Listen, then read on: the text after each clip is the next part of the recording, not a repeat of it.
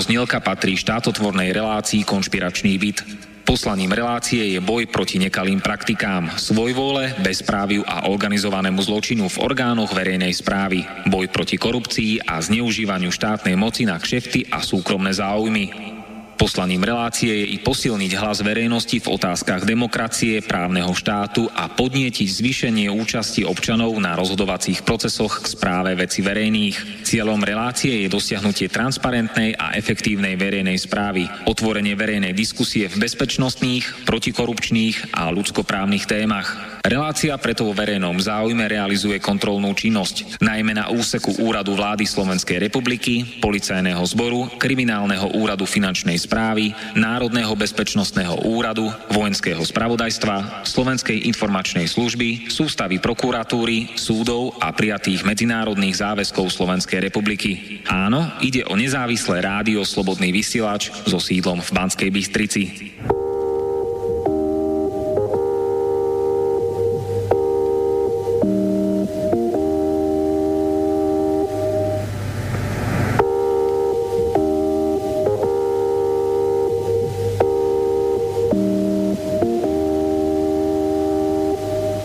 Novembrový Majdan v roku 1989.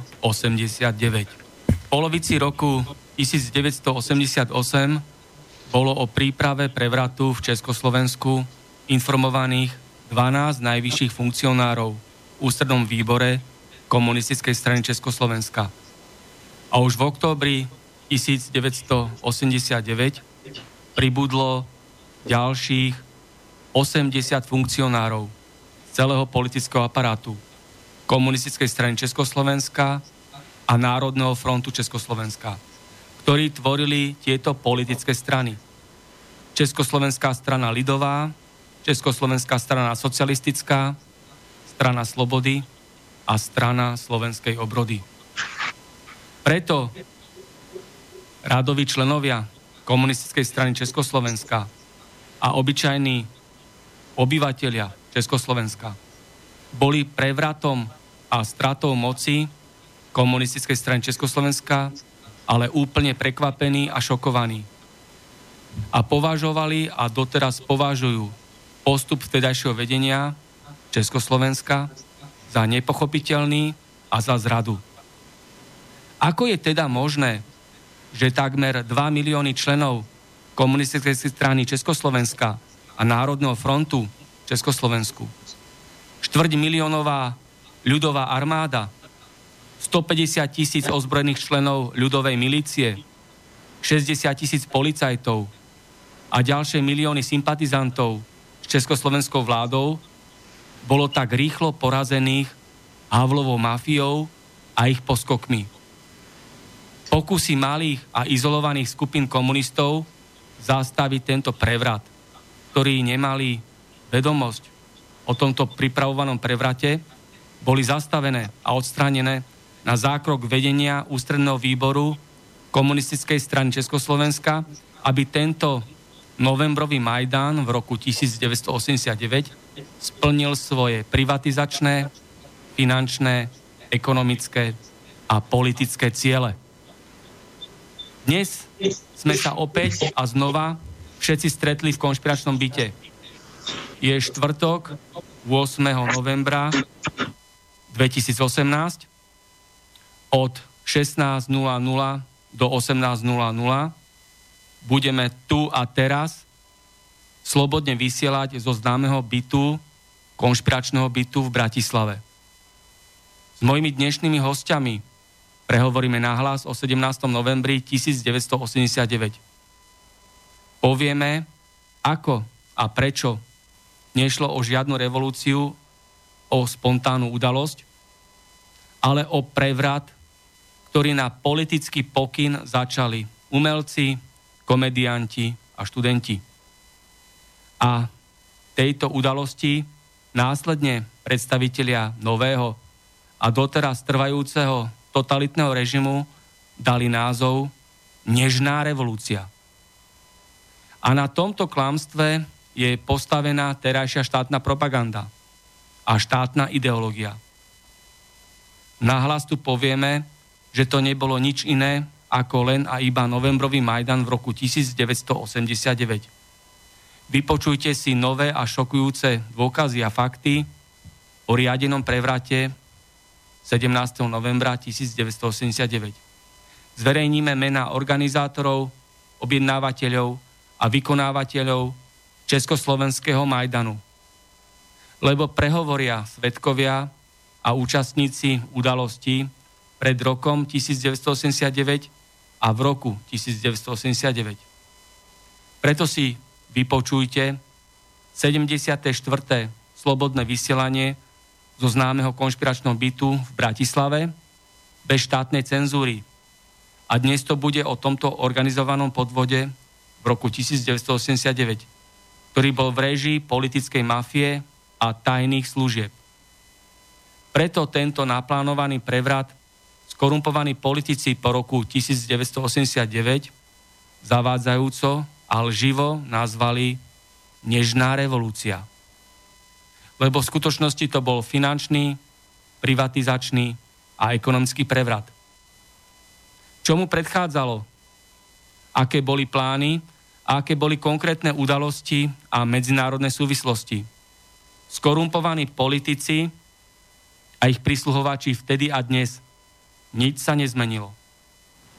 Dovolte mi privítať hosti, ktorí prijali moje pozvanie do konšpiračného bytu. Tu v štúdiu Bratislava je so mnou inžinier Juraj Michálek, architekt, geopolitik, aktívny človek, sociálny analytik a svetoobčan. Ahoj Juraj.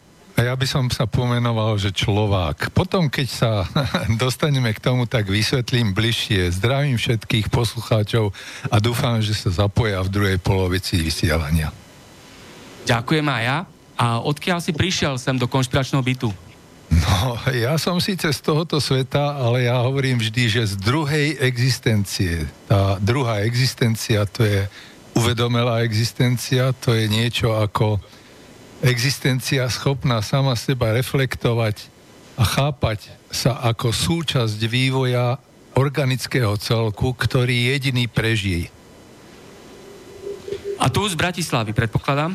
No, ako svetoobčan by som sa e, ťažko zmestil na Slovensko, pretože v mojej rodine, širšej teda, Michalkovskej alebo Michalkovsko X súrodinnej, sú od, poviem to otvorene, cigáňov, lebo to je grecký preklad toho indického pomenovania, ktoré dostali obyvateľia Indie, ktorí sa začali stiahovať do Európy, až po, ja neviem, dneska je môj brat Čech.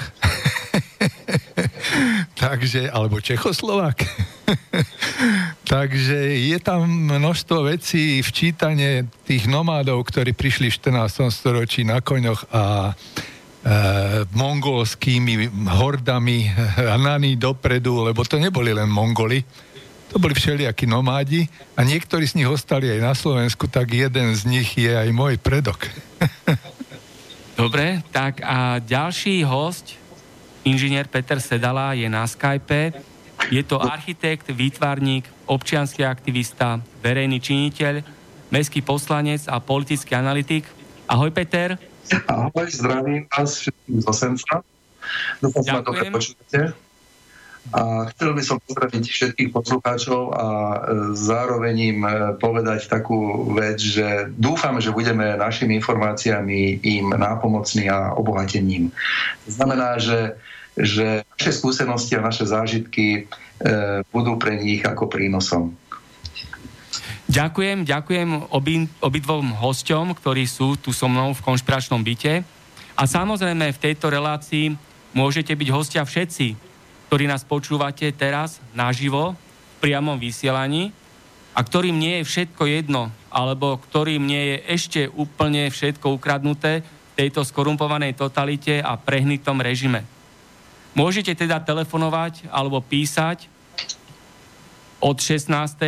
teraz, alebo respektíve lepšie bude v tej druhej polovici dnešnej relácie, ktorá trvá do 18.00, priamo sem do konšpiračného bytu zatelefonovať na číslo 0950 724 963 alebo napísať na mailovú adresu studiozavináčslobodnyvysač.sk. Juraj, nech sa páči.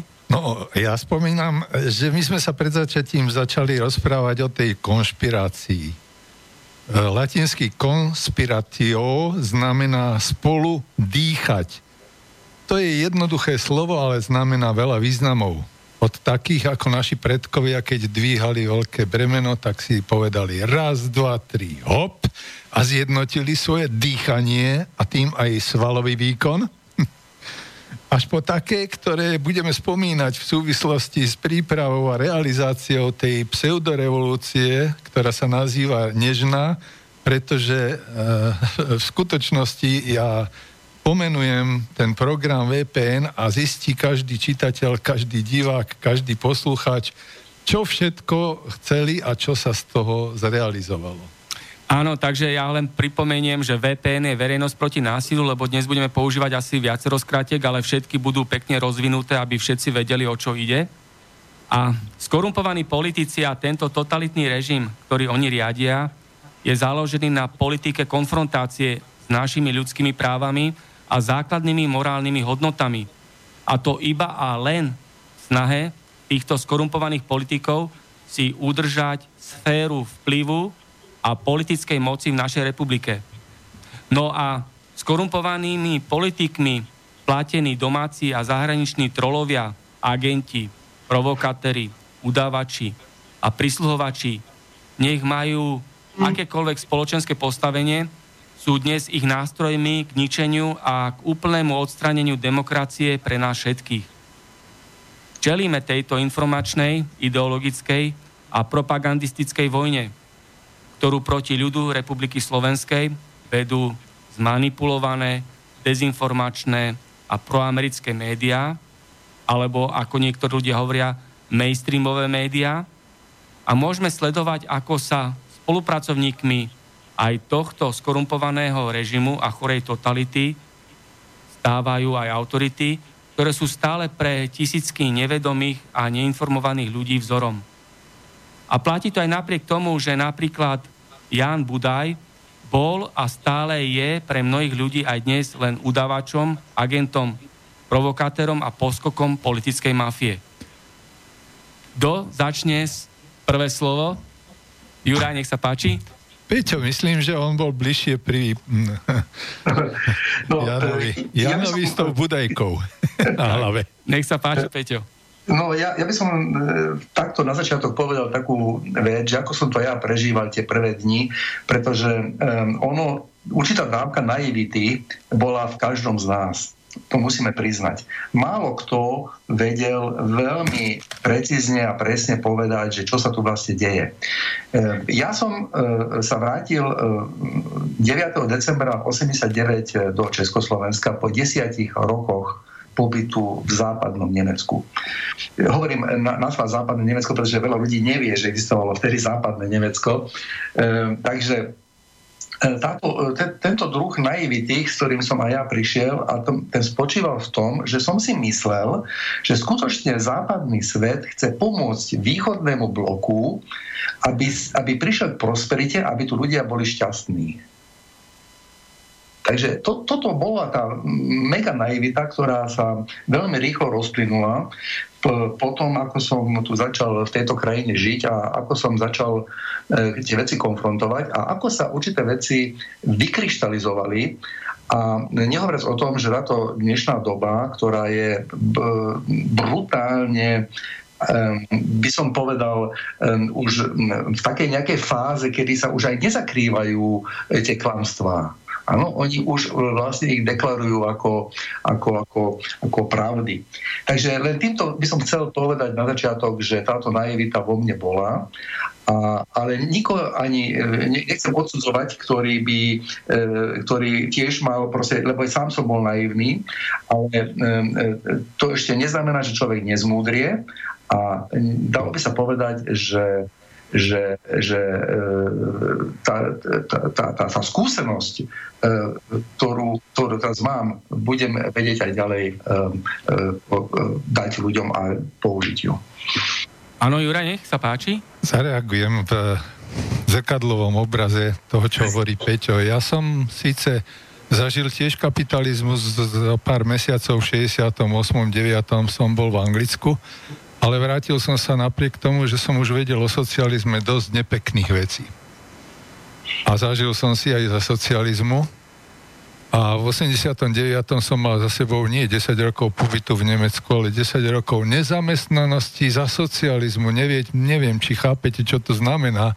Za socializmu nesmel byť nikto nezamestnaný. Kto nemal v občianskom preukaze razitko, že má zamestnanie, tak jednoducho bol zavretý. bol odstránený z ulice. Jednoducho takí ľudia nesmeli na ulicu ani výjsť. Takže ja som sa živil tým, že som predával plody svojej práce. Ale súčasne som študoval a keď som v 70. rokoch som absolvoval vysokú školu, keď som končil vysokú školu, tak som v rámci preddiplomovej praxe bol aj na rôznych ministerstvách a na akadémiách, ako na študijných pobytoch. Takže som mal veľmi blízke a bezprostredné kontakty s ľuďmi z tej, tak povediac, špičky tej elity, ktorá pripravovala rozhodnutia a podklady pre rozhodnutie UVKSS alebo UVKSČ. A sám som potom po 77., keď som absolvoval vysokú školu, v takýchto ústavoch aj pracoval, až kým ma nevyhodili teda na pole, nie na dlažbu. A preto mám priamo zážitky s tým, ako tí ľudia postupne od tých 70. do tých 80. rokov, tí ľudia v tých vrcholových funkciách, včítanie e, ministrov, predsedov vlád, členov UVKSS a UVKSČ, začínali otvorene priznávať, že nevedia, čo ďalej. Ja musím povedať, že títo ľudia museli byť šťastní, že skončil socializmus, pretože oni už nemuseli niesť zodpovednosť za to, čo nedokázali zrealizovať a o čom klamali ľuďom 20-30 rokov toto je môj pohľad na tú situáciu, prečo ten socializmus spadol. A to sa týka takisto Gorbačova ako Husáka. To je jedno, všetci boli na tejto úrovni. Že boli radi, že nebudú musieť niesť ďalej zodpovednosť za to, čo mu nerozumeli a čo nechceli alebo nevedeli zrealizovať. Oni nemohli nechcieť, oni to nevedeli zrealizovať. Takto, môžem do toho vstúpiť. Vlastne. Ono by, bolo, ono by bolo úplne ideálne, e, keby táto krajina naša, vtedy Československo, sa vyvíjala, vyvíjala samostatne a, a, a na, na, na svojej vlastnej platforme.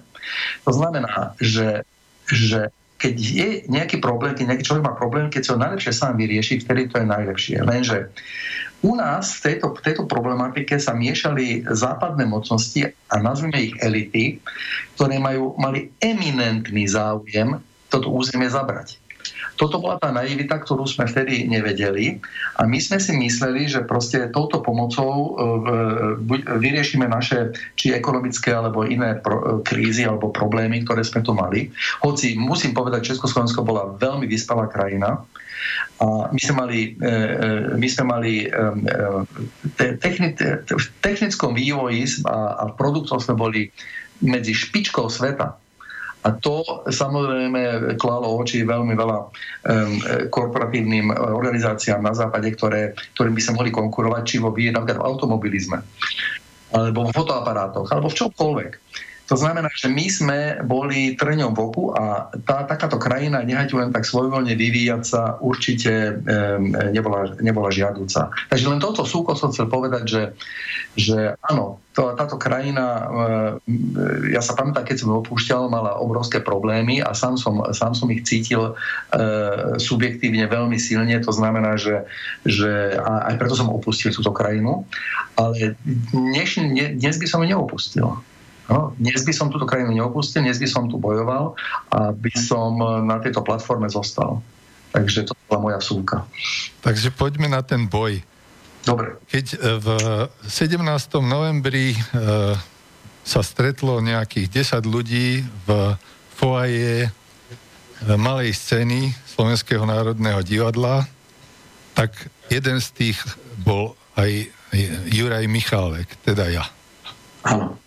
A videl som na vlastné oči a počul, ako tam reagujú všetci tí, ktorí potom vytvárali tzv. revolučných vodcov a dizidentov, oslavovaných ako tvorcov nejakej slobody a demokracie, alebo prínoscov slobody a demokracie. Skutočnosť bola taká, že tí ľudia tam sedeli a nevedeli, čo vlastne chcú. Ten manifest, ktorý sa volal Verejnosť proti násiliu, vznikol tak, že myslím, že to bol uh, jeden z tých literárnych vedcov, ktorý mal napísať ten text a povedal, ja som to zabudol v aute. Začali improvizovať na mieste, že čo teda napíšeme do toho manifestu verejnosť proti násiliu. Mm-hmm. Tak e, prvé, čo som namietal, je, že prečo proti násiliu? Veď násilie to je niečo, čo vzniká, keď niekto niečo nevie, nechce a donútia ho k tomu, aby to urobil. Alebo niečo chce a zakážu mu to, znemožia mu to. Alebo stačí celkom jednoducho sa postaviť na námestí bez toho, že by ste čokoľvek násilného robili a za chvíľu je tam reakcia, ktorá vytvorí násilie príde policia, začne vyšetrovanie, vy sa začnete brániť a môže to prerásť až do zabíjania. A preto vznikol aj ten dojem, že nejaký študent v Prahe zomrel. V skutočnosti to bola fikcia, ktorú vytvorili eštebáci, aby naozaj vyprovokovali takú emocionálnu situáciu, že to násilie tu je. Pritom tu skutočnosti nebolo. To si treba uvedomiť, že tá situácia aj z hľadiska mocenských síl, aj špičiek bola veľmi opatrná, mierna a dokonca by som povedal až taká posranučka. E, tak e, bolo treba vytvoriť pre západné médiá už určitú atmosféru, že vlastne ten pohyb, ktorý tu nastal, je opodstatnený. A opodstatnenosť sa hľadala práve v tom, že tu asi bude nejaké násilie. Áno? Tak. tak už sa tom názve, tým, že to je verejnosť proti násiliu, sa vlastne deklarovalo uh, už tento atribút. No a druhú pripomienku k tomuto programovému vyhláseniu som mal, že prečo proti? My by sme, ak chceme nejakú skutočnú revolúciu, mať pozitívny program, nie len negatívny, že toto sme zrušiť, toto zničiť, toto odstrániť, sme proti. My musíme mať pre jasný program, čo urobíme prvé, druhé, tretie, štvrté, desiate a akým spôsobom. To je proste genetický fond, genetický kód každej činnosti. Nevraviac o revolúcii, ak teda niekto hovoril o revolúcii ako napríklad Budaj. A ja hovorím, aká revolúcia? Veď vy neviete, čo chcete. Veď vy neviete, ako. Veď vy nemáte ľudí, ktorí to zrealizujú a neviete ich ani nájsť. A preto som navrhol, že by to malo byť niečo za, pre človeka. A tak som povedal, že ja som za takú iniciatívu pre celkotvornú synergiu slobodného človeka. No samozrejme, tento pojem je strašne zložitý. Dalo by sa povedať, že vedátorský, ale vystihuje podstatu. Dalo by sa to zjednodušiť? Som za človeka. Tak ako vravím, človák to je jednota človeka a Slováka. Takže by som to dokonca pomenoval, som za člováka. Je to univerzálny Slovák, ktorý je hrdý, e, patriot a súčasne svetoobčan. Tento program som potom aj e, nadiktoval alebo proste prečítal pretože to bola ponáška na modlitbu očenáš, ktorá sa vtedy často používala ako také zvolávacie manifestačné e, prológum. Neviem, či chcete, ale je to 5-7 vied, ktoré sú analogom e, odčenášov, teda kresťanského, kresťanskej modlitby. Môžem?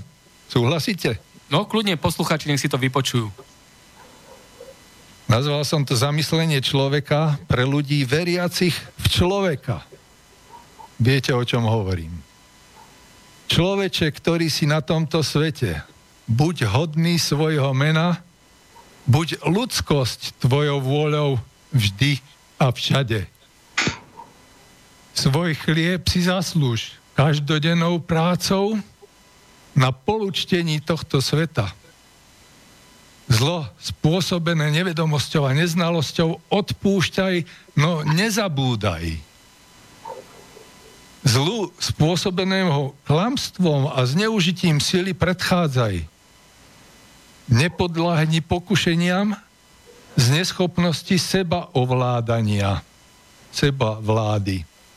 Zbav sa zlého činom, činom v súlade s blahom celku, každého a všetkých len tak môžeš sa stať svojim pánom. Len tak sa môžeš stať slobodným. No samozrejme, keď som to dočítal, tak zavolalo takéto ticho a potom, ale to nikto nepochopí. Na to ulica nie je pripravená. A tak začali vládnuť ľudia ako Jano Budaj, Fedor Gál, ktorý tam vlastne ani nebol.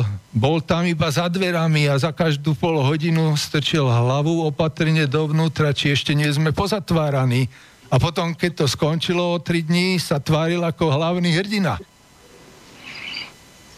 Vyprával, akú odvahu bolo treba mať preto, aby si ľudia sadli a porozprávali o tom, ako ďalej.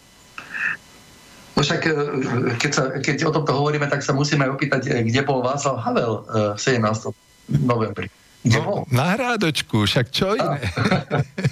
Veď ja som hovoril aj Jano Budaj, aj uh, Kňažko, aj Havel, to sú len bábky. To je len ďalšie divadlo, nastrčené miesto toho komunistického, kde boli treba Peter Weiss, ako mladý budúci nasledovník nejakého komunistického šéfa tam hore, Aha. tak oni nastupovali na miest tých neexistujúcich amerických alebo svetovládnych vodcov, ktorí sú dodnes zahalení tajomstvom, ale k tomu dojdeme až nakoniec.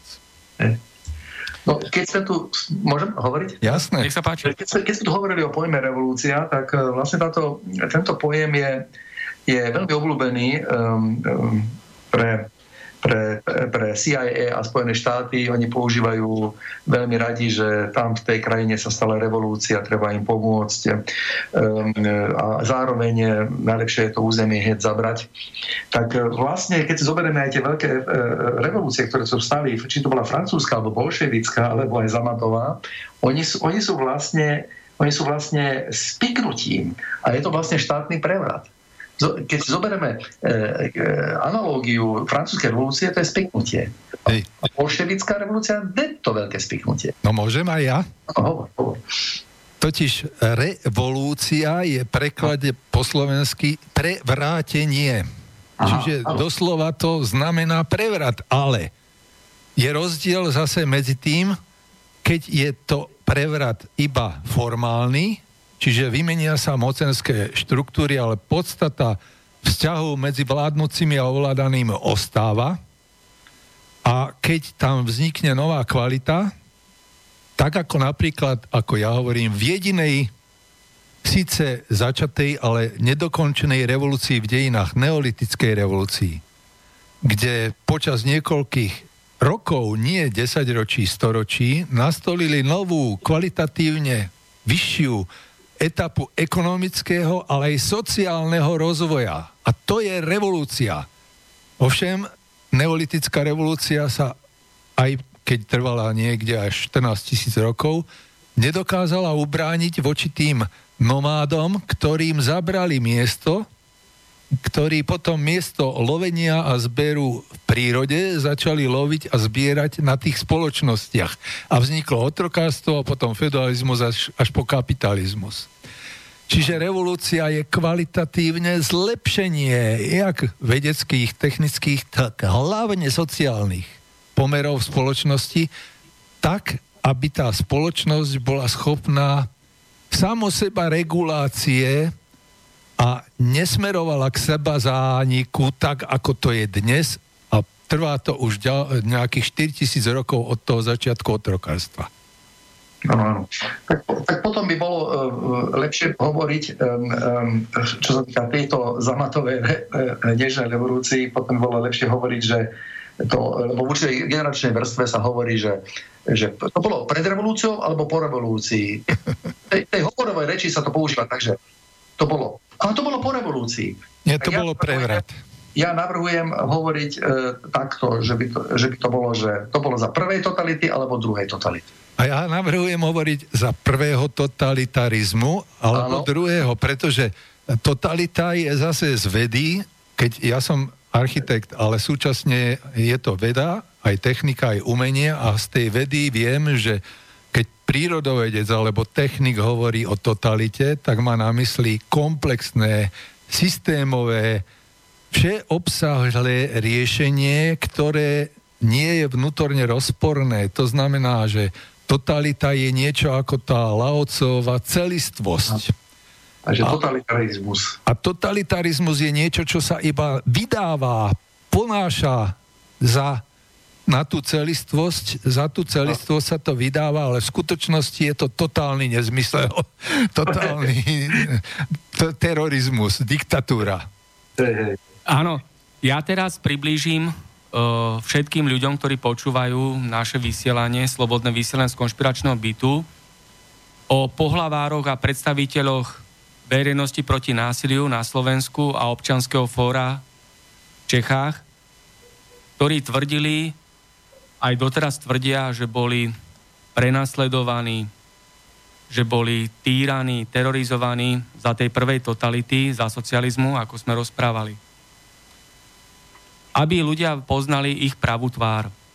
Ján Čarnogurský spolu s Janom Langošom vydávali bratislavské listy, ktoré ako prvý a jediný časopis na Slovensku, otvorene opozičný voči komunistickému režimu, vychádzal pod plným menom, adresou vydavateľa a so súhlasom komunistických úradov. Takže to bol Jan Čarnogurský a Jan Langoš. Ivan Čarnogurský za socializmu vyštudoval dve vysoké školy. Slovenskú vysokú školu technickú a vysokú školu ekonomickú a pracoval v zahraničí, takže bol takto prenasledovaný. Hej. Jan Langoš za socializmu vyštudoval vysokú školu a až do koncu, konca roka 1989 pracoval v Slovenskej akadémii vied na lukratívnom mieste. Peter Zajac, literárny vedec. Po absolvovaní vysokej školy za socializmu bol vyslaný v čase socializmu na štúdium do západného Nemecka, kde vyštudoval, slobodne cestoval si po západnom, západoeurópskych štátoch a potom sa vrátil naspäť a až do roku 1989 pracoval v Slovenskej akadémii vied v Bratislave a na Vysokej škole pedagogickej v Nitre. Takže takto bol brutálne Peter Zajac prenasledovaný, že v čase najväčšej normalizácie on študoval v západnom Nemecku a cestoval si po západnej Európe. Milan Kňažko za socializmu bol vyslaný študovať do Francúzska na divadelnú akadémiu, a po návrate do Československa bol členom Slovenského národného divadla a hral v mnohých seriáloch, na divadelných doskách, odohral veľa filmov až do roku 1989. Takže takisto bol brutálne prenasledovaný a politicky týraný. František Šebej vyštudoval za socializmu vysokú školu až do konca roku 1989 pracoval na Univerzite Komenského tu v Bratislave. Okrem toho sa venoval aj športu, bol karatista a vďaka tomu precestoval za socializmu celý svet. A ako karatista, vrcholový karatista, spolupracoval so štátnou bezpečnosťou, pripravoval v oblasti bojového výcviku eštebakov. Takže takisto bol brutálne prenasledovaný František Šebej. Fedor Gál, za socializmu vyštudoval takisto vysokú školu až do roku 1989 pracoval v Slovenskej akadémii vied na lukratívnom mieste tu v Bratislave. Ján Budaj. Za socializmu študoval na Vysokej škole pedagogickej fakulte v Trnave, ale kde nezvládal matematiku a fyziku, takže nedokončil štúdium. Potom pracoval ako fotograf a kameraman v, tuto v Mlinskej doline v televízii v Bratislave. Pôsobil ako agent štátnej bezpečnosti s krycím menom Domovník. Vydával so súhlasom komunistických úradov rôzne časopisy, dostaneme sa k tomu, vydal aj časopis Bratislava náhlas, organizoval rôzne verejné podujatia, všetko s pomocou a so súhlasom komunistických úradov. V súčasnosti Jan Budaj pracuje pre tajnú službu, Slovenskú informačnú službu s rovnakým krycím menom Domovník ako za prvej totality. Teraz je poslanec v parlamente za Matovičovú Olano, obyčajní ľudia a nezávislé osobnosti, politická strana. A jeho asistentom v parlamente je Juraj Smatana, ktorý je dvojitý agent SIS a CIA s krycím menom Farizej. Takže takisto bol prenasledovaný vtedy a asi je prenasledovaný aj teraz, keď sa má tak dobre. Ďalší, Václav Havel spomínaný, hej, mal veľmi dobré vzťahy s komunistickými slobodomurármi, Čalfa, Hegenbart, Mohorita, Ladislav Adamec, ktorý bol predseda federálnej vlády od roku 1988 v Československu. A Václav Havel za socializmu bol členom komunistickej strany Československa, pracoval v Prahe v rôznych divadlách a vyštudoval aj divadelnú fakultu za socializmu. A od roku 1966 pracoval ako dramaturg. Peter Tatar, ďalší. Za socializmu vyštudoval medicínu a pracoval ako lekár až do konca socialistického režimu a pracuje naďalej v oblasti lekárstva. Peter Osusky za socializmu vyštudoval medicínu až do roku 1989 bol aj učiteľom na lekárskej fakulte, takže bol tiež veľmi prenasledovaný. Od leta 1988 viedol Hegenbart tajné rokovania s Havlovou mafiou k príprave finančného, privatizačného a ekonomického prevratu na pokyn komunistickej nomenklatúry a oligarchie. Bolo to so súhlasom komunistických úradov a Charty 77. Oni na základe tejto dohody vytvorili hnutie za občianskú slobodu, ktorá už 15. oktobra 1988 v Prahe usporiadala prvú úradne povolenú demonstráciu. Takže komunistické úrady povolili prvú demonstráciu v režii Havlo, Havlovej mafie Charty 77 a týchto komunistických slobodomurárov. Komunisti Hegebard, Čalfa, Adamec, Mohorita, členmi Charty 77 potom ďalej rozvíjali svoju zájomnú spoluprácu tá, toto hnutie za občianskú slobodu s ich súhlasom a s ich pomocou a s podporou komunistických úradov vydávali časopis Alternatíva a spravodaj hnutia za občianskú slobodu. Ďalší, Ladislav Snobko, ďalší pohlavár o verejnosti proti násiliu. Za socializmu vyštudoval vysokú školu na Filozofickej fakulte Univerzity Komenského tu v Bratislave, až do roku 1989 so súhlasom a podporou komunistických úradov organizoval verejné a kultúrne podujatia. Už v roku 1988 bol so súhlasom EŠTB a KŠČ funkcionárom komunistickej strany Československa KŠČ, bol Snobko funkcionárom organizácie Českej kultúry v Slovenskej socialistickej republike. Takže tiež Ladislav Snobko bol brutálne prenasledovaný, politicky týraný. Miroslav Kusy bol radikálny komunista, z ktorého sa stal následne chartista. Kusy za socializmu vyštudoval vysokú školu v Prahe, Filozofickú fakultu Univerzity Komenského a potom sa vrátil do Bratislavy, kde pôsobil na Filozofickej fakulte Univerzity Komenského. Najprv ako docent a potom ako profesor marxistickej filozofie. Zároveň bol členom ústredného výboru komunistickej strany Slovenska viedol ideologické oddelenie.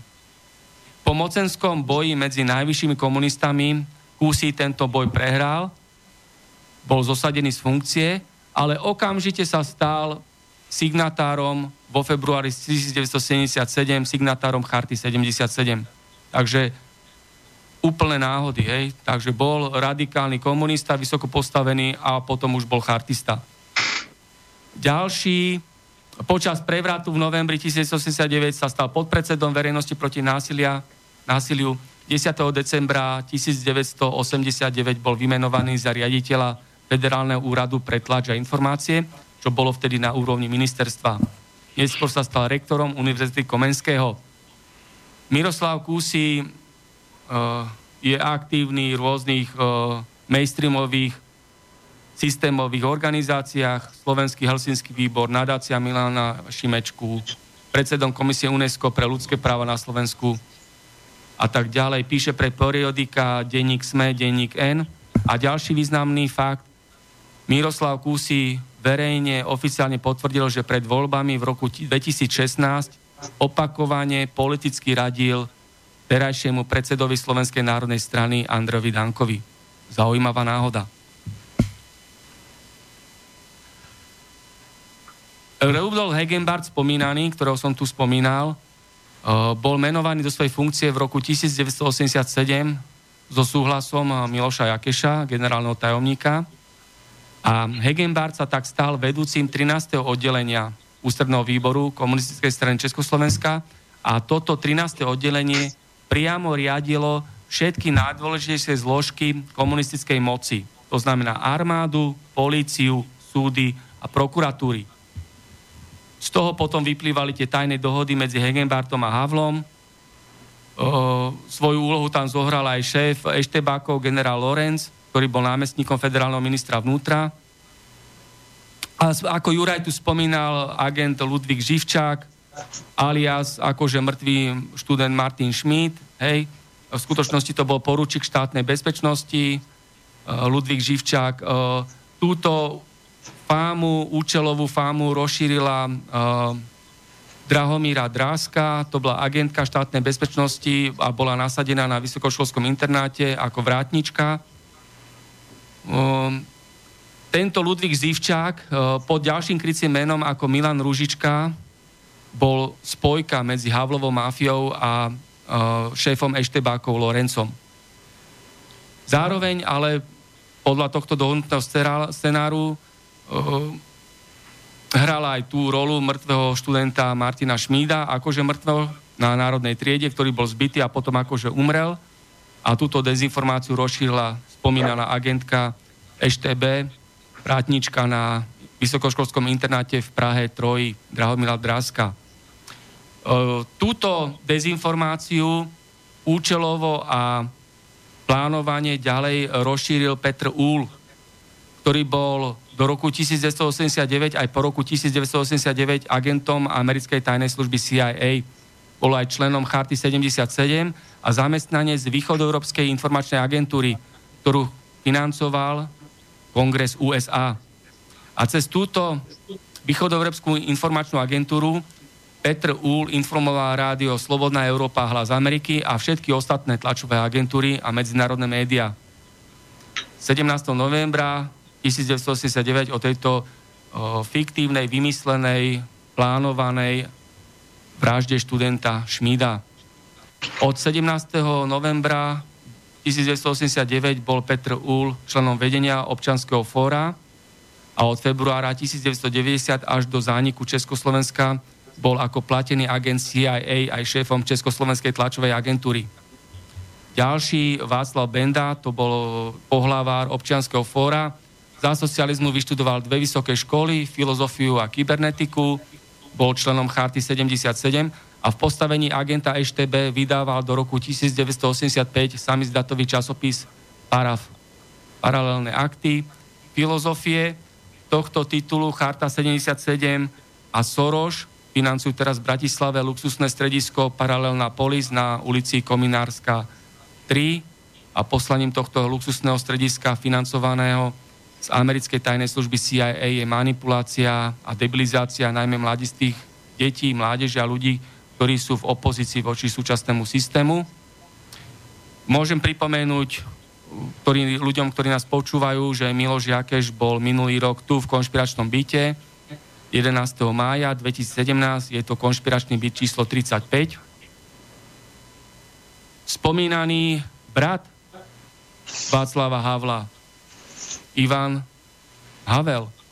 Za socializmu vyštudoval vysokú školu, bol vedecký pracovník a riaditeľom Centra pre teoretické štúdia, Akadémie vied Českej republike a tak ďalej. vyštudoval obor automatizácia počítače na elektrotechnickej fakulte Českého, Českého, vyuče, Českého vysokého učenia technického v Prahe. Roku 1971 študoval a získal doktorát na univerzite v USA v Kalifornii a po návrate do Československa už ako agent CIA organizoval neoficiálne filozofické a vedecké bytové semináre a mal podiel na vydávaní samizdatovej literatúry. Od novembra 89, 1989 pôsobil v koordinačnom centre občanského fóra, takže tiež bol prenasledovaný, keď za normalizácie študoval v USA. Ťažko. No, Ťažko. takže to si posluchači urobia svoj názor. Ďalšia významná skutočnosť. Soros, Havel, Čalfa a knieža Schwarzenberg ešte pred voľbou československého prezidenta 1989 sa dohodli už na začiatku decembra 1989 na veľvyslanectve USA, kde sa spolu stretli o tom, že prezidentom bude Havel. Takže oni už... Prezidentom Československej socialistickej Áno. republiky. Pamätáte si ľudia? Vtedy prisahal, prisahal. vernosť Československej socialistickej republike. Tento smrd. No, tým pádom on potom aj spáchal vlastne trestný čin vlasti zrady tým ďalším svojim konaním, lebo porušil prezidentskú prísahu. A Jiří Dinsbír, hej, ďalší člen komunistickej strany Československa, významný predstaviteľ Havlovej mafie, za socializmu získal vysokoškolské vzdelanie, precestoval celý svet, hej, za socializmu si cestoval, kde chcel. Bol napríklad 4 krát ženatý a jeho treťou manželkou bola Kveta Dinsbírova, to je bývalá manželka Ivana Havla, takže také zaujímavé momenty. No a ešte k tomuto to hnutie za občianskú slobodu uh, hovorím, že to bola, to bola vytvorená organizácia, ktorú riadili aj chartisti, aj eštebáci, aj komunistickí slobodomurári, aj Havlova mafia, takže to bol spoločný projekt týchto uh, všetkých politických síl, ktoré potom uh, zrealizovali spomínaný prevrat, e, novembrový Majdan v roku 1989. No a nech sa páči, Juraj. No takže e, bolo by dobre pokračovať aj ďalších 10 dní o tomto, ako boli prenasledovaní v úvodzovkách všetci títo tzv. revolucionári.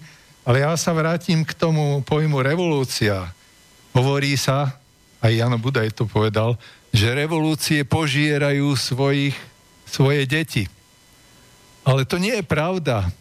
To požierajú iba tie kvázi, pseudo a antirevolúcie, ktoré sú iba obyčajnými mocenskými prevratmi, takže nech sa nečuduje. A on tam bol iba figurkou, iba divadelnou figurkou. A dnes to pokračuje na úrovni ministrov, predsedov vlád, prezidentov. To sú všetko figurky tých, ktorí to ťahajú za tie povrázky z toho deep zeme earth, earthu, nie štátu. Svetové pozadie, ktoré je za tým. A my sme sa e, mohli k tomu dostať iba tak, že vlastne bola najprv vykradnutá a zlikvidovaná nielen ekonomika, ale aj kultúra a celá civilizácia. Dalo by sa povedať, že keby sa porovnali vojnové straty za prvej a druhej svetovej vojny s tým, čo stratil náš štát alebo Československo od 89. tak to bolo niekoľkonásobne viacej. A hlavne, čo sme stratili, stratili sme absolútne, teda ani vtedy nebola žiadna nezávislosť, ale stratili sme absolútne dohľad, možnosť zasahovať v prospech svojich vecí sami pre seba pretože všetko to tu už chcú riadiť práve z toho Deep Air 2, z toho hlbokého podzemia svetovej mocnosti. Ale keď niekto pochybuje o tom, že či existujú alebo môžu existovať nejaké riešenia pozitívne, tak ja im hovorím, že nie existujú, existovali. Už len ja, keď som robil svoju diplomovku, ktorá sa venovala regiónu Československa a prognózovala súvislosti vývoja nášho regiónu v globálnych súvislostiach, tak som navrhovala také riešenia, ktoré by ešte dnes znamenali skutočnú revolúciu nie len v technike, ekológii alebo kultúre, ale aj v sociálnej oblasti, bez ktorých žiadna vedecko-technická revolúcia nie je revolúciou. Na čo zabúdajú mnohí naši tzv. odborníci, ktorí už konštruujú 5., 6., 7., možno už 10. tzv. vedecko-technickú revolúciu, ktorá nikdy nebola, nikdy nebude, pretože podmienkou vedecko-technickej revolúcie a predpokladom je sociálna revolúcia a tá sa tu úplne odstránila. Peťo? Áno, áno, počúvam. Padajú tu veľmi zaujímavé múdrosti, ktoré skutočne môžem potvrdiť. A e, teraz ako e, máme jednu výhodu my e, teraz v štúdiu a ja, ja doma. Takže máme tu výhodu, že máme odstup času. A ten odstup času vtedy sme nemali. Teraz môžeme povedať, kam sa to, vyvr... kam sa to vyvinulo celé. Hmm. Lebo vtedy, keby sa ma niekto opýtal, e, povedzme, že v decembri 89 na ulici ma zastavil a, a pýtal sa, že ako to, kam to pôjde všetko, tak potom by som um, nevedel ani na to odpovedať, alebo keby som odpovedal, tak by to bolo úplne niečo uletené. Teraz sme na e, reálnej platforme, vidíme, kam to skončí, kde to, kde to prišlo. A žijeme v štáte, ktorý je okradnutý, kde e, najprv odišli e, sovietské tanky, ale už máme tu americké, e, kde sa chystá ďalšia vojna, kde... Už prebieha, už len zahraničí. Áno, áno. A kde, kde ľudia e, spáchajú samovraždy, pretože nevedia, kade z konopy je tu e, pre, e, prekombinovaný systém e, ponúka, dopyt. E, ľudia to nezvládajú. Máme tu celé hory smeti. Napríklad e, tým, že som ako poslanec, tak viem, že e, aký problém je pre, komunál, pre komunálne sféry smetiska, ako odpadové hospodárstvo. Máme tu také hory smeti e, odpadu, že my nevieme, čo s tým máme robiť. A dokonca my ich aj nielen e, produkujeme, ale ich aj privážame zo zahraničia. Takže ja hovorím o čiastočných, ja som o tom vedel hovoriť celé hodiny, ale e, nebudeme e, tento éter takto zahlťovať týmito, týmito informáciami. Ale skutočne tie pravdy, ktoré tu boli vypovedané, sú, sú, sú úžasné, že to vieme takto povedať a ešte, že máme aj takú slobodu cez tento vysielač, ešte, že to vieme povedať. Neviem, ako dlho to bude trvať. Jednoducho to, čo sa nám chystá týmto mainstreamom a týmto týmto prúdom cez rôzne tie organizácie mimovládne a neziskové.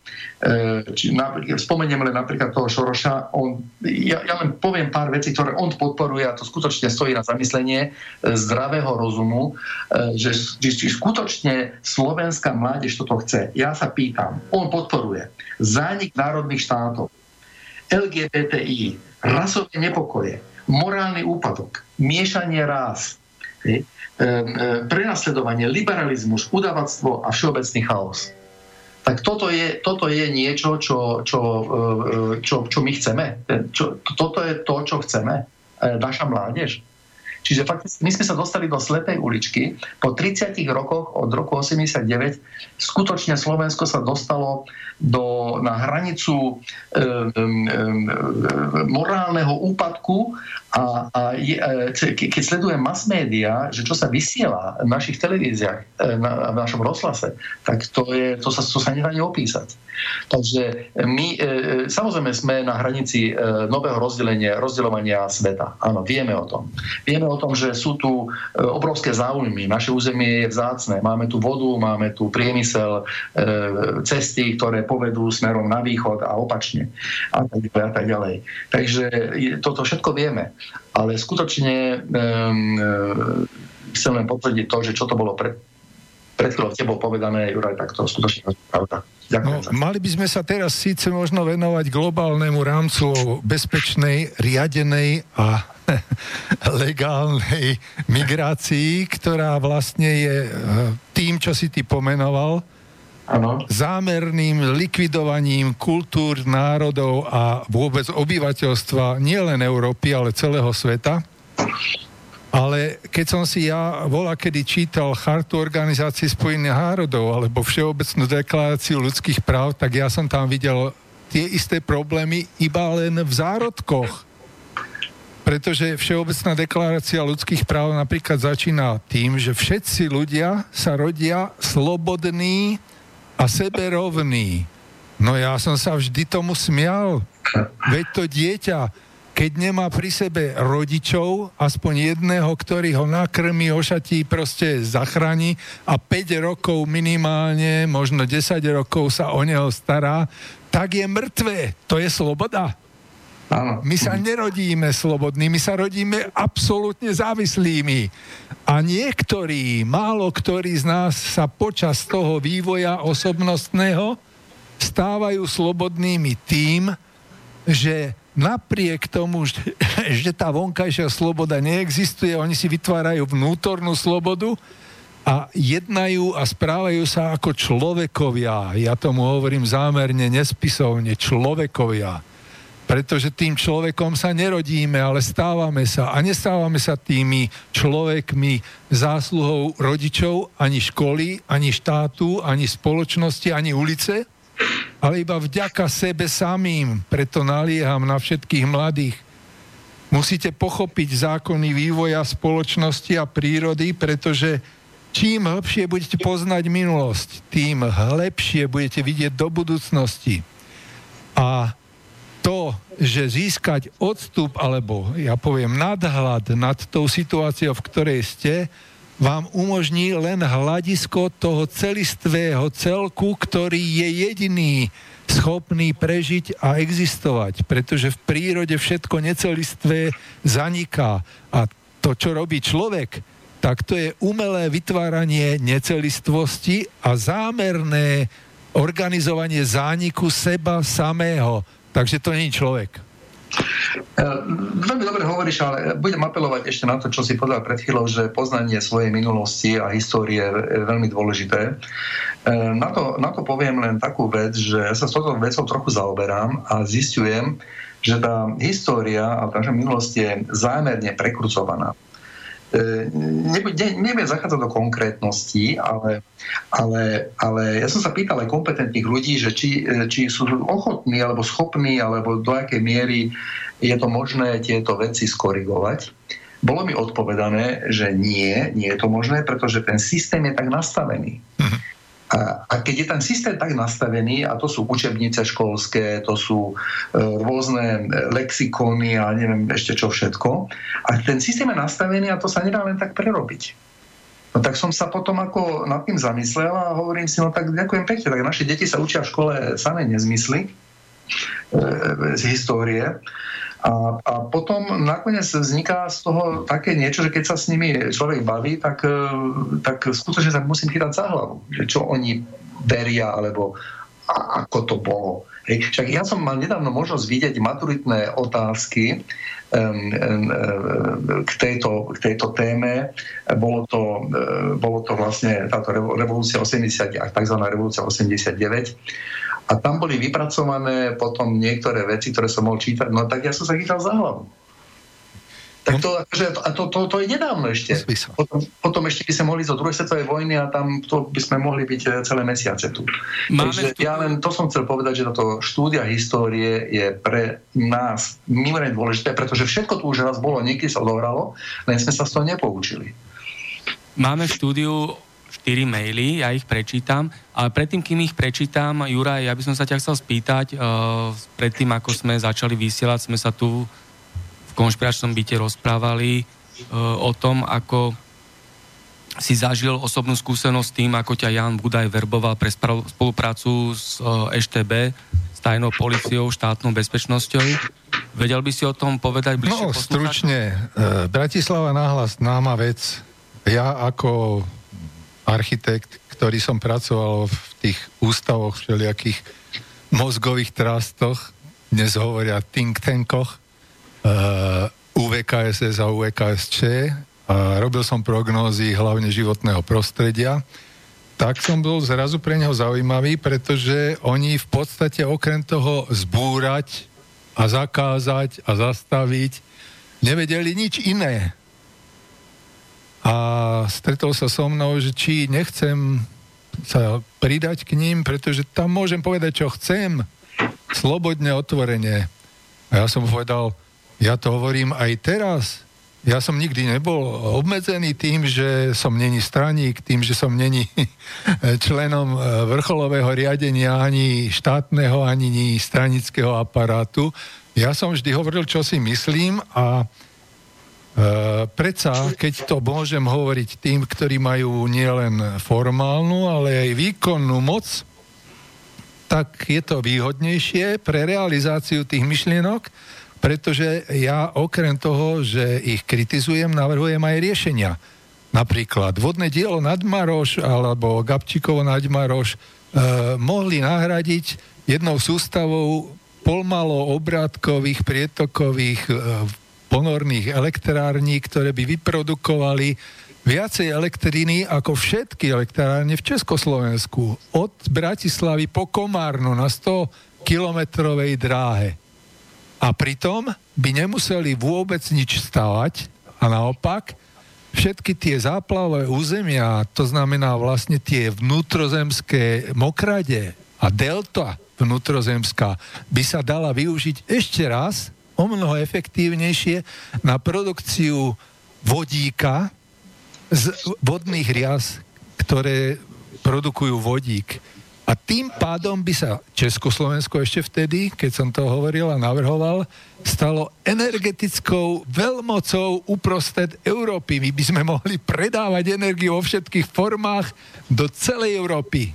Minimálne polovicu Európy by sme vedeli zásobiť, takže by sme vôbec neboli závislí od ruskej nafty alebo plynu. No ale m, druhá vec, ktorú som sa spýtal Jana Budaja, že akým spôsobom sa rozhoduje u vás o tom, čo sa napíše, čo sa urobí v mene Bratislavy náhlas. A on hovorí, no tak e, stretneme sa a ja to rozhodnem. No proste jednoducho diktátor.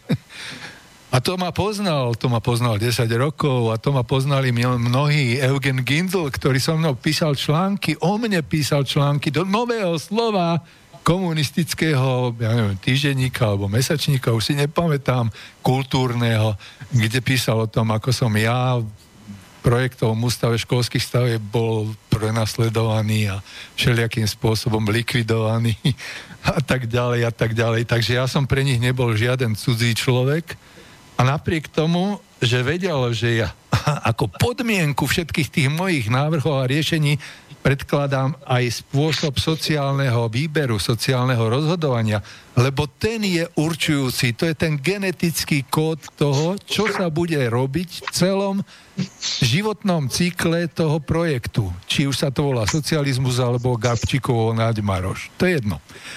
Ten spôsob výberu ten algoritmus sociálneho výberu som si začal robiť ako študent v 73. 4. roku. A presadzoval som ho už ako študent aj na školskej úrovni alebo študentskej úrovni, na medzinárodnej študentskej úrovni, aj ako e, budúci zamestnanec ministerstva školstva, ministerstva zdravotníctva, stavebníctva, životného prostredia. Všade som im to ponúkal. Začínal som na škole. A nikto, kto e, spoznal ten algoritmus, s tým nebol nadšený preto, lebo tam rozhoduje činná kompetencia, nestranický preukaz. Ďalší mail prišiel z Českej republiky, prečítam ho. Zdravím, pane Martine, nejdříve vám přeji úspěch ve volbách a mám dotaz na vaše hosty, čo, co si myslí o tom, že dokument o sametové revolucii ktorý natočili pracovníci krátkoho filmu v Ostravie v listopadových a prosincových dnech, byl v Trezoru. Nyní je k dispozícii k videní na YouTube na kanálu Alternatívní televíze a to mojí zásluhou. Zdravím a přeji nám všem jen to nejlepší. Iveta z Českej republiky. Chcete na to zareagovať, alebo prečítam ďalšie maily? No, vďaka Ivete, ale ja som to nevidel, takže sa k tomu nemôžem vyjadriť a navyše ja si myslím, že e, dokumenty, ktoré ktokoľvek natočí, vždy budú nejak tendenčné. Aj môj je ináč, tendenčný. Samozrejme, proti Peťovmu alebo proti hocikoremu inému pohľadu moje hľadisko je iné. Ale to je predsa prirodzené, ľudské. To znamená, že ide o to, aby o tom, čo je správne, čo je no, rozumné, čo je múdre, rozhodovali tí, ktorí vedia a majú riešenia, a to je ten princíp činnej kompetencie, ktor- činnej kompetencie, ktorý som aj v slobnom vysielaní v programe riešenia alternatívy uvádzal v čísle 65 a 80, kde si to všetci diváci môžu spustiť z archívu a možno, že na budúci týždeň ma budú ešte môcť počuť aj na Infovojne. Ďakujeme Ivete z Ostravy za takýmto mail, ktorý nám zaslal do štúdiovej pošty. A poslucháč Bráňo napísal takúto otázku alebo komentár. Karta 77 vo svojich dokumentoch uvádzala, že nechce odstrániť mocenský monopol komunistickej strany Československa, ale chce viesť dialog s komunistickou stranou Československa. Jej členovia sa tak beztrestne otvorene hlásili k charte 77, poskytovali rozhovory zahraničným médiám a vydávali rôznu tlač. Pritom štátna bezpečnosť, aj komunistická strana Československa, keby naozaj chceli, tak v priebehu jedného dňa zlikvidujú chartu 77. Poslucháč Bráňo napísal takýto názor. Potom od posluchača Mariana prišla tiež takáto otázka alebo komentár. Spomínaná paralelná polis, čo je luxusné stredisko na ulici Kominárska 30 tu v Bratislave, nie je to, za čo sa vydáva, ale je to pásca pod maskou ostrova slobody v úvodzovkách a moderných a digitálnych technológií a virtuálnych peňazí. V skutočnosti členovia tejto organizácie nejdu do priameho konfliktu s touto dnešnou totalitou, ale robia všetko, čo po nej tento režim bezprostredne vyžaduje. Totalitarizmom. Tak, Juraj to doplnil. Uh, je to Sorošová digitálna armáda. Slniečkárska mafia investuje čoraz viac prostriedkov a energie a peňazí, aby naplno využilo, využila potenciál digitálnej doby. Hmm. Čo je cieľom týchto aktivít? Podchytiť si, kontrolovať, manipulovať a debilizovať ľudí, ktorí sú v opozícii voči terajšiemu systému a tomuto skorumpovanému režimu. Chcete na to zareagovať? No práve ten total, totalita a totalitarizmus, treba si uvedomiť, že pokiaľ by za socializmu tu bol totalitný štát a bola by tu totalita, tak to znamená, že ten socializmus sa dokáže ubrániť proti každej jednostrannosti včítane tej dnešnej kapitalistickej. Ale pretože tu bola iba totalitaristická hmm, fasáda, divadielko, ako dnes je totalitaristický, demokratický a liberálny systém, ktorý nie je ani slobodný, ani demokratický, tak podláhne skôr či neskôr a padne sám zo seba. Tak ako socializmus. Implóziou, zrútením. Nevydrží to dlho, pretože ten svet nemožno do nekonečna vyciciavať a oklamávať. Jednoducho to skončí všeobecnou tragédiou, z ktorej nevíde nikto ako víťaz. No, treba, keby som mohol do toho zasiahnuť, treba len povedať aj to, že tá podstata veci všetkých týchto revolúcií tzv. Eh, je, je veľmi podobná. Eh, či je to eh, Praské jaro, či to je Líbijské jaro, či to je africké jaro potom, či to je e, také, onaké. Takže ono v podstate tie, tie mechanizmy zo stranu toho mainstreamu, tých, tých elít je, je veľmi podobný. Oni samozrejme vytipujú si e, svojich a, agentov, spolupracovníkov a e, to sú tzv. opozičníci, ktorí sú, nazvime ich rebelmi. A vždy sa nejakí nájdu? Vždy? Vždy sa, vždy sa nejakú nájdu, áno. Tí, tí sa navštívia tí väčšinou majú nejaké problémy, tak sa im vyriešia ich problémy, či finančné alebo onaké. A potom vlastne začínajú spolupracovať. A oni už potom majú vytvorenú platformu a táto platforma potom sa len e, vlastne e, e, živí. Áno. A, a takisto Šoroš proste vytvára, vytvára tieto platformy po celej Európe my naivne samozrejme potom niektorí si myslíme, že je to obrovská pomoc pre nás, však oni vlastne tie peniaze rozdávajú a tak ďalej. Takže toto je, toto je realita, ale kam to smeruje, kam to smeruje, tam musíme stať otázku, kam to smeruje. A to je presne to, čo potrebujeme počuť.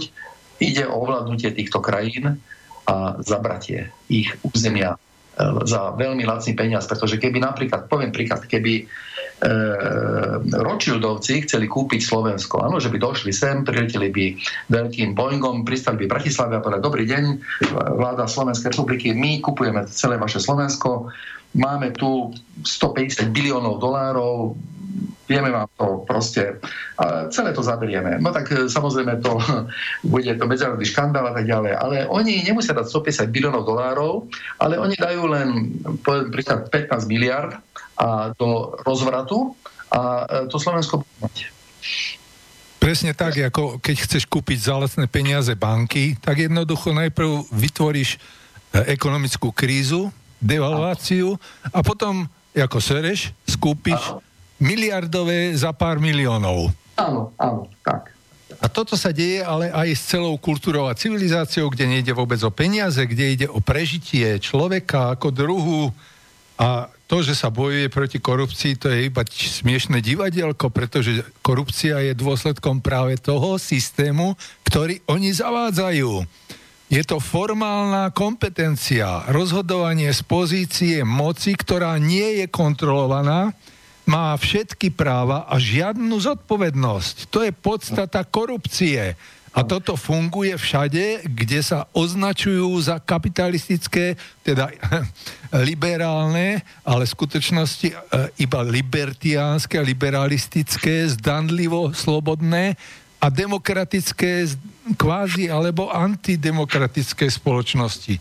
Všade tam funguje tá korupcia veľmi úspešne, pretože o všetkých veciach sa rozhoduje skryte, bez odpovednosti a v podstate bez akejkoľvek kontroly. A pritom sa nazývajú otvorení, transparentní a tak ďalej. No však je na smiech jedna vec, že nedávno e, vieme, že bola e, veľká demonstrácia proti korupcii v Bratislave. Však to vieme a Áno E, sa aj ešte aj ďalšie organizujú. A viem, že aj niektorí moji známi išli na tú demonstráciu a ja som im hovoril, že vy, vy, vy skutočne e, si myslíte, že vašou prítomnosťou vy, vy, vy tú korupciu odstránite? A, ale, to, ale to by nebolo to najdôležitejšie. Dôležité je to, že to organizuje práve najväčší korupčník. Áno, a skrytý dokonca, skrytý. ktorý sa nazýva otvorená spoločnosť. Áno, áno, toto je na tomto naj... Aj som to hovoril a oni, že naozaj, že aha, no neverili mi. No a to je práve ten problém, že ľudia e, miesto toho, aby sa naučili čítať skutočnosť, čiže Galileo hovoril prvú knihu prírody. A my hovoríme, ja hovorím, prvú, prírody, prí, e, prvú knihu prírody a spoločnosti. Tu skutočnosť sa musíme naučiť čítať. Nie internet, nie to, čo kto povie, kto čo nahovorí do televízie alebo do rozhlasu. Musí každý nezávisle na všetkých ostatných vedieť, prečítať, čo je za tým, kto je tam skrytý. To sú vlastne e, úlohy podobné hádankám e, z kybernetiky, kde sa to označuje čiernou skrinkou.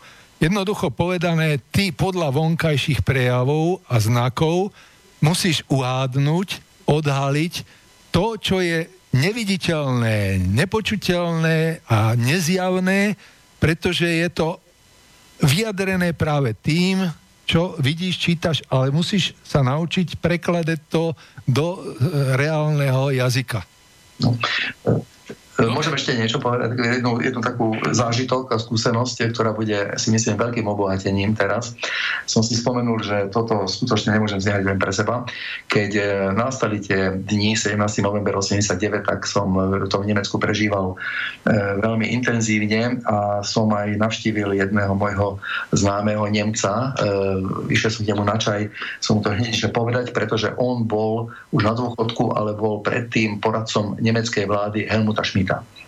Čiže bol veľmi fundovaný a e, išli v správach e, v Tages, Tageszeitung išli Tagesthemen. Išli, išli tieto hneď na prvých riadkoch, že v Československu sa dejú tieto veci. A on mi na to povedal jednu veľmi zaujímavú vetu, ktorú som vtedy nepochopil, ale teraz vám poviem, že Peter, že ty, e, e, viem, že si v eufórii, že vlastne, že tvoja krajina sa tam niečo deje, ale zapamätaj si jednu vec. Najdôležitejšie je, keď sa aj teraz vrátiš domov, zisti, kto je skutočným ťahačom nitiek. Rozumieme sa? Jasne. Zisti, kto je skutočným ťahačom nitiek. A teraz sa hádajú, či, či to je uh, tá alebo oná rodina multimiliardárov. A ja hovorím, to je zbytočná hádka, pretože však napriek tomu, že vieme, že najtre, najbohatší traja Američania majú bohatstvo vo rozsahu polovice všetkých Američanov. Aha. Ostatných, Bezos, Gates a e, Buffett, majú vo svojom súkromnom osobnom vlastníctve viac ako má vlastníctvo polovica ostatných Američanov. A niečo podobné je to vo vzťahu ku svetu. Tých najväčších miliardárov, biliardárov ani nepoznáme. To nie sú e, Rockefellerovci a Rothschildovci. To sú ľudia, ktorí ešte za nimi rozhodujú o tom, čo budú robiť, akým spôsobom budú robiť. Všetci títo multimiliardári a multibiliardári. A mne to je jedno, jak sa volajú, či Jono, Jano Fero alebo Jožo. Ale dôležité je, že sú to maniaci, pretože iba psychicky chorý človek môže túžiť, keď má toľko, že to nedokáže v živote zmysluplne ľudsky použiť, ešte viac aj a ešte viacej a ovládať ľudí a manipulovať a robiť si s nimi, čo chce, bez ohľadu na to, že to nakoniec skončí aj jeho vlastným zánikom. Však sám, sám Šoroš priznal, že e, verejne, že vlastne on to robí preto, lebo sa hrá na Pána Boha. To je mánia. To je psychopat. To je maniák, ktorý ho treba liečiť a izolovať a nie pripustiť vôbec, aby chodil medzi ľudí. Áno. A takí sú to tí, ktorí ovládajú, to je mocibažnosť, chamtivosť, manipulatívnosť, psychopatia a, a maniactvo. To je všetko, čo o tých ľuďoch môžeme povedať a to je jedno, či je to Jano Fero alebo Jožo. Jasné, len teraz, keď prichádzam na túto platformu, tak e, nedá mi neopýtať sa, e, že potom vlastne tejto aktivity, ktoré majú, majú jeden cieľ a to je vlastne, to už vieme, že to je nastolenie nového svetového poriadku, áno, to vieme. Ale ten nový poriadok a ako má vyzerať, e, aj to vieme, že sú nejaké indície, že sú tam, je to novodobý otrokársky systém e, založený na, na určitých princípoch e, elektronického sledovania bez hotovosti. To znamená, že ľudia budú sledovaní a budú vlastne pracovné sily s nižšou IQ, preto sa robí aj táto utečenská kvázi táto, táto, tento, tento ten, ten systém, ktorý prebieha teraz v Európe, že prichádzajú utečenci, to je premiešavanie národov, to je tzv. Kalergieho plán. To znamená, že tieto veci my všetky, všetko vieme, ale čo oni z toho majú? Akože nerozumiem tomu, že ja dávam otázku do pléna, že čo je, z, čo je hlavný menovateľom týchto vecí. No čo môže čo mať z toho, toho maniak a drogovo závislý, že je maniak a drogovo závislý? Tú závislosť, to oni z toho majú. Oni sú úplne v extáze, že môžu robiť, čo chcú a nevedia o tom nikto iný, len oni. A všetci ostatní sú zhrození z toho, čo sa s nimi deje a nevedia si pomôcť. Ale práve, že sa dá pomôcť. A to je v tom, že tí ľudia začnú čítať skutočnosť a začnú sami rozhodovať na základe nie väčšinového rozhodovania, lebo ja hovorím stále, demokracia nikdy nikde nebola ani nebude. Väčšinové rozhodovanie to je rozhodovanie väčšiny a väčšina nikdy nevie viacej ako tí najlepší z tej spoločnosti. A musia to rozhodovať práve tí, ktorí predložia riešenia, tí, ktorí dokážu predložiť riešenia a realizovať ich. Za, zaručiť sa za realizáciu tých riešení. No a teraz si zoberme tú situáciu, že sa podarí nastoliť nový svetový poriadok. Ano? To znamená, nebude, nebude to, to je spoločnosť bez náboženstva, bez e, bez armády kvázi, ktorá bude nejaká len nejaká unifikovaná. A bude, každý človek bude ovládaný elektronicky na diálku, bude sledovaný. To znamená, že nebude oponentúry, to znamená, oponent, tí oponenti budú likvidovaní a bude len jedna jediná, jeden jediný súd na svete, najvyšší súd sveta a tam proste to bude finálna stanica, konečná. Áno, centralizácia moci to znamená, teraz to toho jediného zoberme, že vznikne dissent áno, v tomto systéme, tak ten, ako náhle vznikne, tak tak aj zanikne. Lebo nebude mať vo svete nikde oporu. Áno, lebo ľudia už nebudú vlastne myslieť svojou hlavou. Bude tu v podstate vygumovaná kultúra a budú tu len sluhovia tej maniackej centrálnej globálnej moci. A teraz vlastne si dovolím povedať, že či by to, alebo si načrtnúť, že či by to nemohlo byť forma satanizmu, e, tohoto globálneho zla, ktorý, ktoré tu momentálne ako šarapatí. No, ja hovorím znova, že pomenovať to nemá zmysel, pretože treba povedať charakteristiky, ktoré som už uviedol. A tie charakteristiky sa vyskytujú aj na o mnoho nižších úrovniach. Veď prečo môže nejaký minister, napríklad Lajčák, byť za zlikvidovanie štátu a kultúry, z ktorej pochádza, ak nie preto, že dostal prísľub, že bude môcť medzi tou zlatou miliardou alebo diamantovou miliardou byť v tej hornej miliontine. Áno, áno. Je to odpoveď, áno. Tak uh, prišiel ešte raz jeden mail od posluchačky Ivety z Českej republiky ktorá napísala, že názov toho spomínaného dokumentu o novembrových udalostiach v Českej republike sa volá Infarkt ocelového srdca. Takže ďakujeme posluchačke Ivete, že upresnila názov toho dokumentu. A ja len poviem, že máme prvú polovicu, viac ako prvú polovicu vysielania za sebou, tak si spravíme krátku hudobnú prestávku a bude to v režii Karla Kryla. Karel Kryl nám zaspieva pieseň demokracie. Takže nech sa páči, hudobná prestávka a po nej pokračujeme ďalej.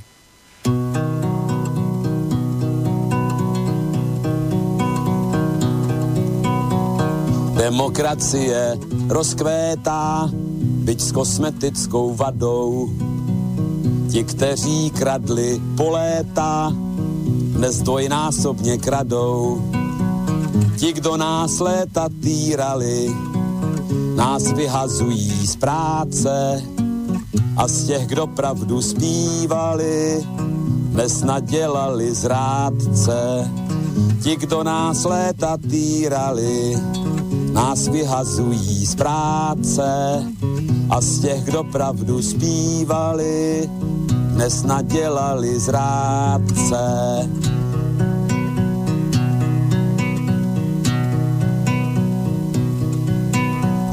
Demokracie prospívá bez nás a pragmaticky. Brbláme spolu, upívá, jak brblali jsme vždycky. Farář nám slívil nebesa a čeká na majetky. My nakrmíme Forbesa za dvě či za tři pětky. Farář nám slíbil nebesa a čeká na majetky. My nakrmíme Forbesa za dvě či za tři pětky.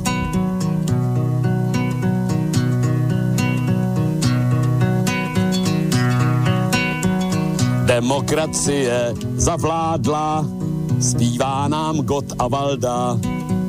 Spaštíme soju bez sádla, u strejdy McDonalda Král Václav jedna partaje se šmelinářským šmejdem.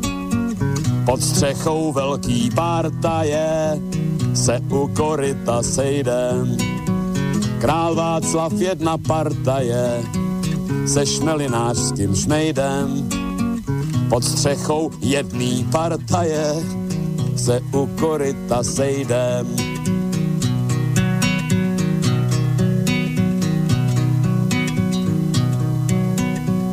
Demokracie pánuje od Aše pohumené. samet i něhav pánuje a zuby vylomené. Dali nám nové postroje a ač nás chomout pálí, zaujímáme postoje, místo abychom stáli. Dali nám nové postroje a ač nás chomout pálí, zaujímáme postoje, místo abychom stáli.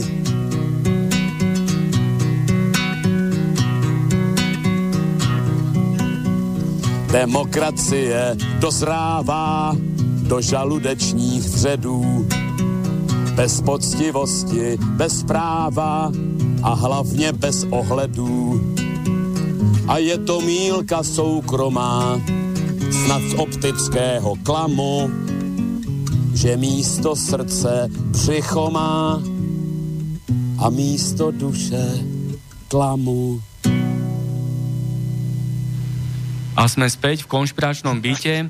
Máme v štúdiovej pošte viacero mailov, tak ja ich budem postupne čítať.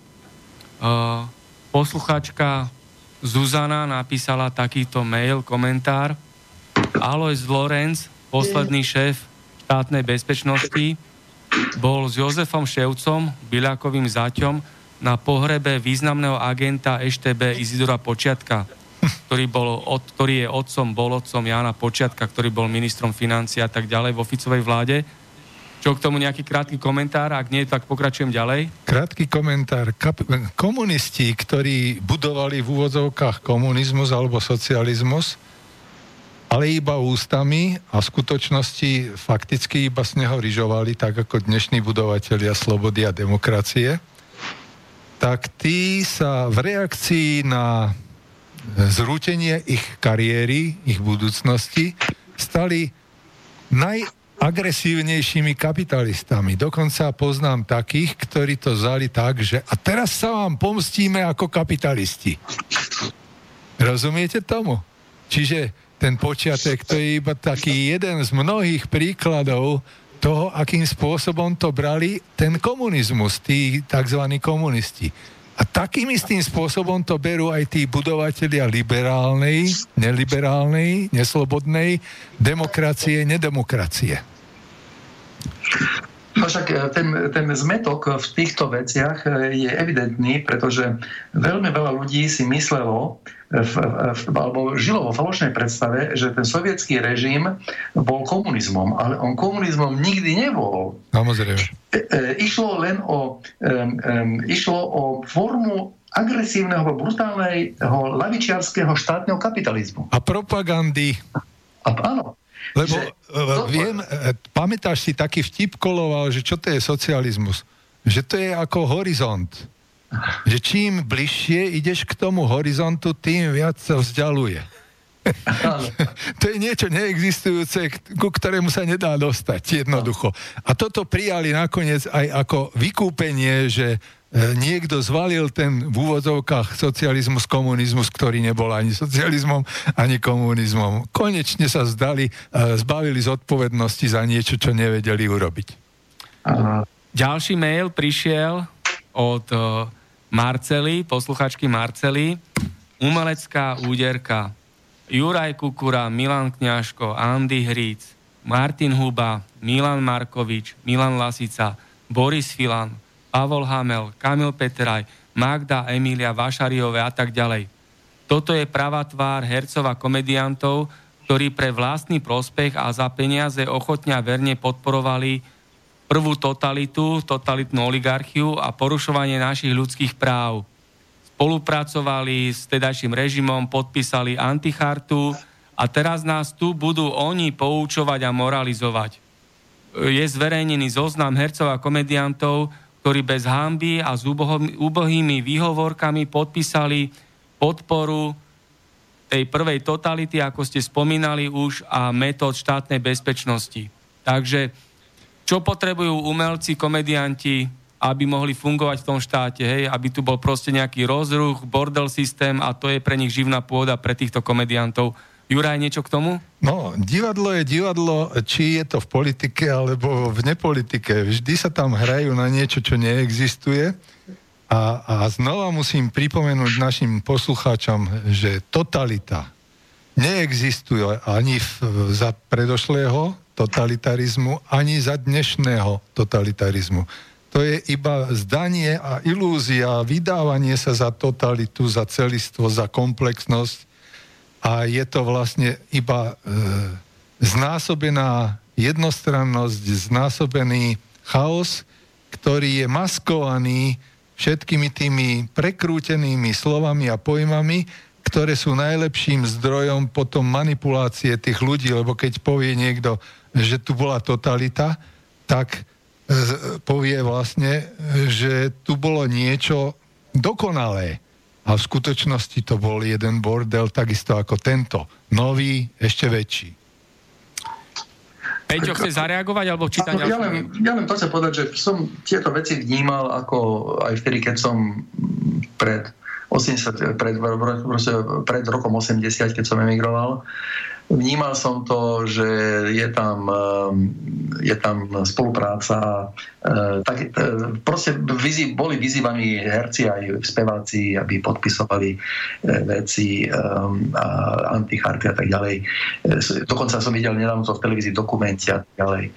Ako, ja v podstate chcem povedať, že ten herec ten herec, on jednoducho, mm, on ako keby nemá inú, ja nechcem teraz obhajovať ani jednu, ani druhú stranu, ale jednoducho nemá inú možnosť len v tej branži svojej pracovať e, vo svojom jazyku. To znamená, že napríklad máme tu herca na Slovensku, ktorý by emigroval do Spojených štátov, poviem príklad, tak on vlastne ako herec tam nebude fungovať. No, za prvé on nevie tak e, anglicky, aby vedel fungovať. Takže vlastne títo herci, oni e, kvázi tak spolupracovali a potom to je jedna stránka veci a druhá stránka veci je tá, že že skutočne je to v dnešnej dobe na smiech, kedy má tu možnosť si vybrať a má možnosť aj kritického vnímania a cez to všetko príjma role, ktoré v týchto seriáloch momentálne sa odohrávajú a to je skutočne na smiech.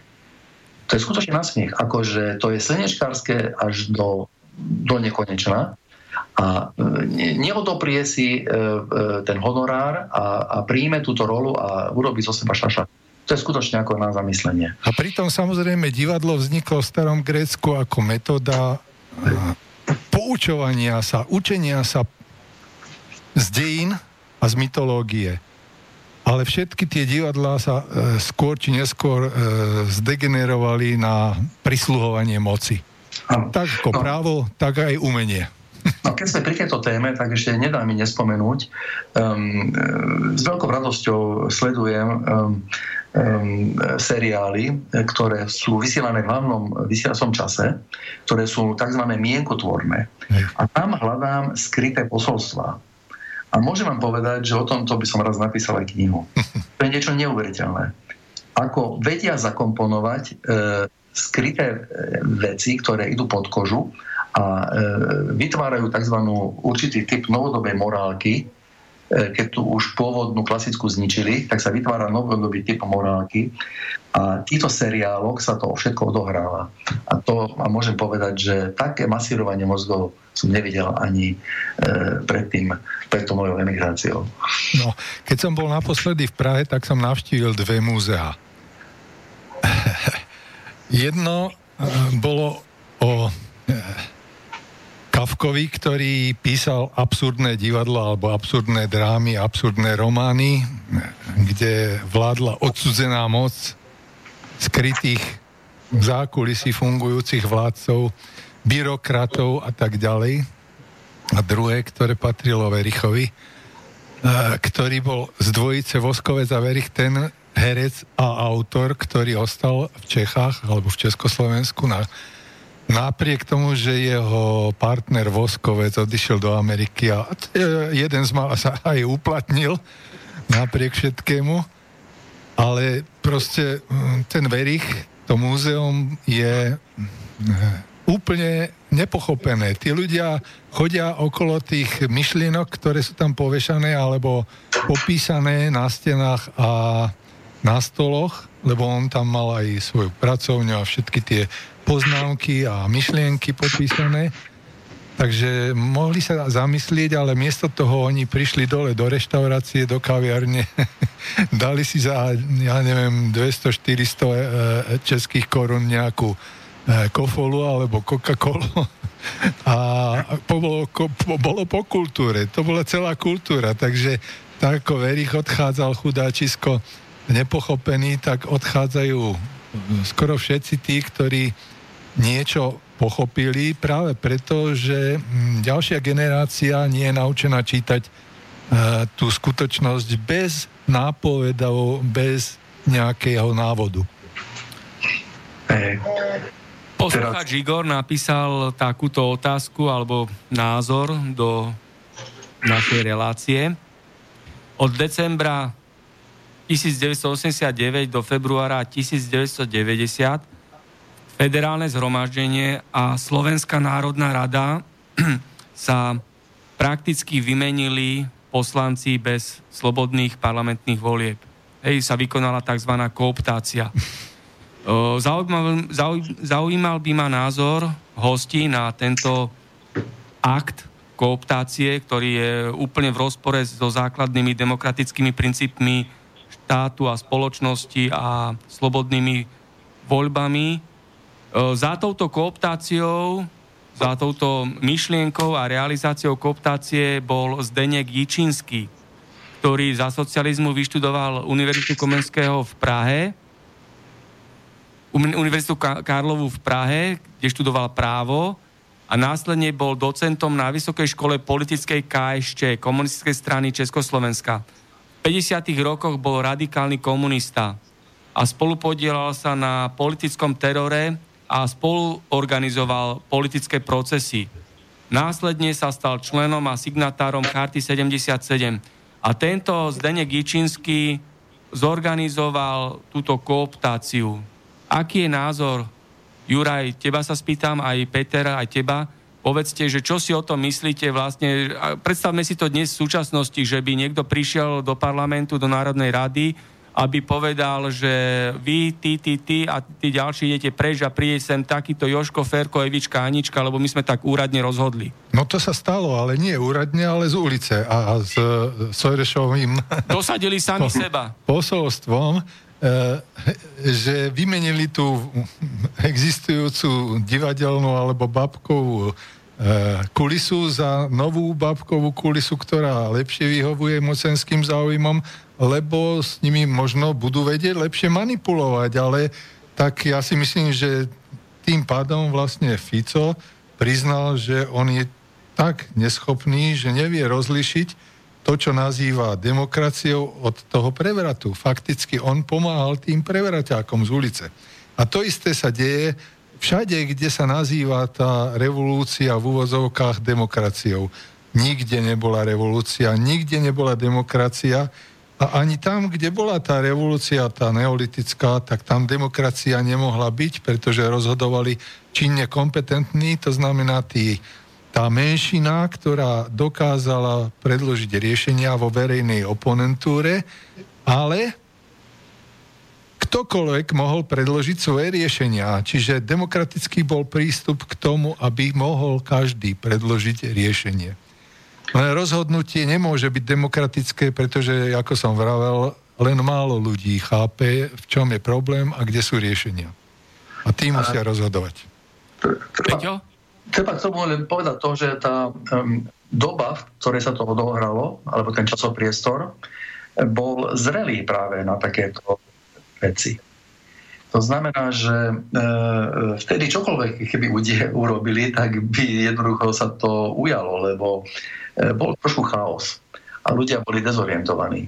To znamená, že a to neprekvapuje e, na druhej strane, pretože to sú takéto metódy e, šovšovské, ktoré e, už boli pravdepodobne predpripravené a aj ten menoslov pravdepodobne už bol prichystaný. To znamená, že oni už išli podľa nejakého plánu. A samozrejme, že e, musíme povedať, že celá táto, e, tá, tento prevrat e, e, bol organizovaný už e, ďaleko skôr. Hej, to nebolo, e, že niečo sa stalo 17. novembra a teraz rýchlo, rýchlo niečo urobiť. Pravdepodobne tam už boli pripravené scenáre a zoznam ľudí, takže ma to absolútne neprekvapuje. No, keď môžem komentár krátky, tá zrelá doba vlastne bola zrelá tou nezrelosťou ľud, no, ľudí, povedať, toho áno. štátu. Treba to jedno, jednoznačne povedať. A dnes sme v tej situácii, že keď budeme nezrelo reagovať na tzv.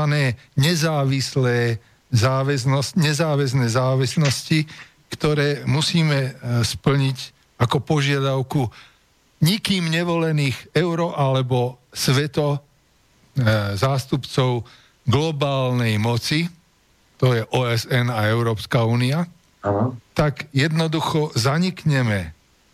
Človek ako druh prestane nie že existovať, on stratí šancu na to, aby sa ako druh stvoril, pretože my ako druh sa chováme nie ako homo sapiens, čiže človek mysliaci, alebo rozumný, alebo dokonca múdry, ako sa to niekedy prekladá nesprávne, ale ako homo stupidus, homo stupidus, stupidus, to sme my, tak sa chováme, sami seba ničíme, sami ničíme podmienky svojho vlastného prežitia, konár, na ktorom sedíme, pílime. Jura, ja sa ťa spýtam, e, aký mandát má Európsky parlament a hlavne aký mandát má Európska komisia generálne riaditeľstva, európske agentúry a ďalšie riadiace zložky Európskej únie, na základe čoho sú vytvorené a tí ľudia boli vybraní v rámci volebného procesu obyvateľmi Európskej únie, alebo ako sa tam ocitli vôbec títo ľudia v týchto vrcholových pozíciách? Kto ich tam dosadil? Pseudodemokraciou. Však e, do parlamentu sa síce volí uh, z príslušných krajín zástupca, Lenže si uvedomte, že na tých e, voľbách do parlamentu Európskej rady, e, Európskej únie sa účastní v priemere tak 20-30% z každého e, štátu, v každej krajine. To znamená, že už ten počet je menšina. A z tej menšiny ešte menšina rozhoduje o tom, kto bude zvolený alebo nebude zvolený. Čiže de facto to je úplne z ich formálneho kri- e, kritéria demokracie by malo to byť väčšina. Čiže je to nedemokratické v rámci tej ich pseudodemokracie, ale to vyhovuje. Takže tí ľudia nereprezentujú ani väčšinu, ani tú e, činnú kompetenciu, ale iba tých, ktorí vedia e, pružne a rýchle zareagovať a zmanipulovať nejakých voličov a vedia si zaplatiť reklamu a to sú práve tí, ktorí z pozadia regulujú alebo ovládajú tie európske a svetové inštitúcie, ako je komisia a rada, pretože do komisí a do radca vôbec nevolí. Tam to sú vybraní ľudia. To sú určení ľudia, ktorí, na, ktorých napred vybere to zázemie, tá neviditeľná, skrytá podzemná svetová sila a prejdú nejakým v úvodzovkách oponentským e, grilovaním, ale to je iba formálna hra, aby si tam dosadili tých ľudí, ktorí im budú e, slúžiť, slúžiť tak, ako si to oni tí mocní predstavujú. Čiže to nemá nič spoločného s demokraciou. To už není ani hra na demokraciu. To je otvorená diktatúra tých maniakov a psychopatov, ktorí to zo zákulisia riadia. A tomuto podlieha väčšina obyvateľov sveta, alebo Európy, povedzme, a Slovenska a Československa. Jednoducho, títo e, voliči si myslia, že e, tie príkazy, ktoré prichádzajú či už z OSN alebo UNESCO, sú nejakým spôsobom legálne. No nie sú ani pseudodemokraticky, ani formálne podľa zákonov starých UNESCO alebo OSN nevyhovujú, sú v rozpore, čiže bolo by ich treba zrušiť už len z hľadiska porovnania tých ľudských práv, ktoré boli pred 50 alebo 100 rokmi e, stanovené ako kritérium ľudskosti a to, čo sa dneska realizuje ako kritérium ľudskosti v rámci migrácie. Ľudské právo migrácia. Viete, čo to je za zvrátenosť? Veď to znamená, že fakticky ktokoľvek si čokoľvek zmyslí, tak mu musíme pomáhať. Ale kde je ľudské právo tých, ktorí toho migranta musia živiť a prijímať od neho poníženia. Kde je to ľudské právo? Aké ľudské právo tam je? To je iba zámerná manipulácia so slovičkami ľudské právo. Nič viac. Peter?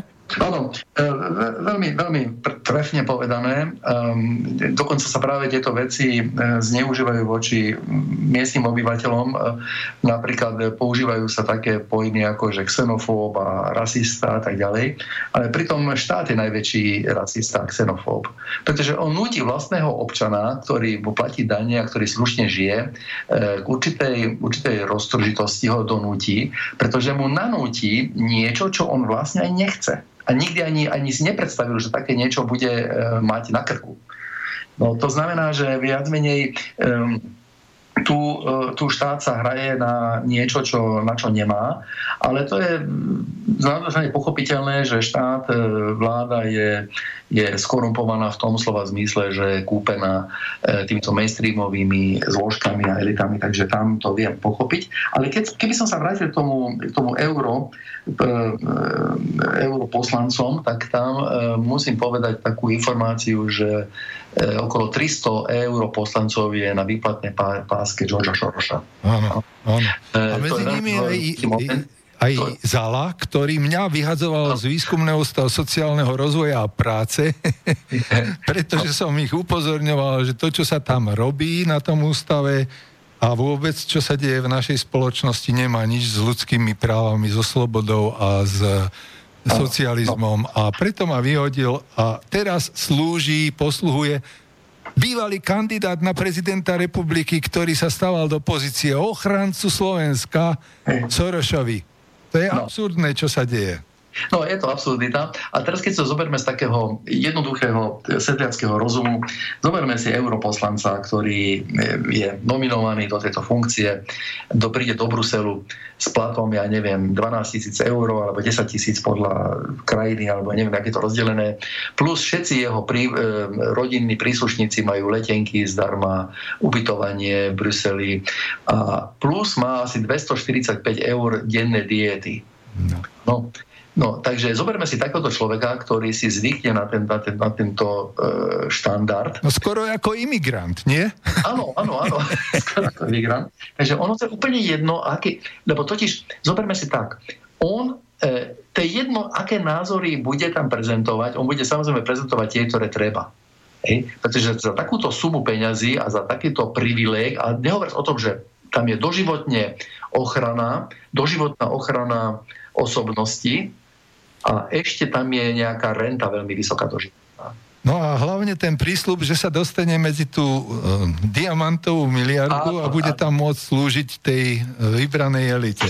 Ale ja by som ešte jeden moment, aj keď nehovoríme na tému migrácia, predsa len zdôraznil, že vraj máme prebrať zodpovednosť za imigrantov.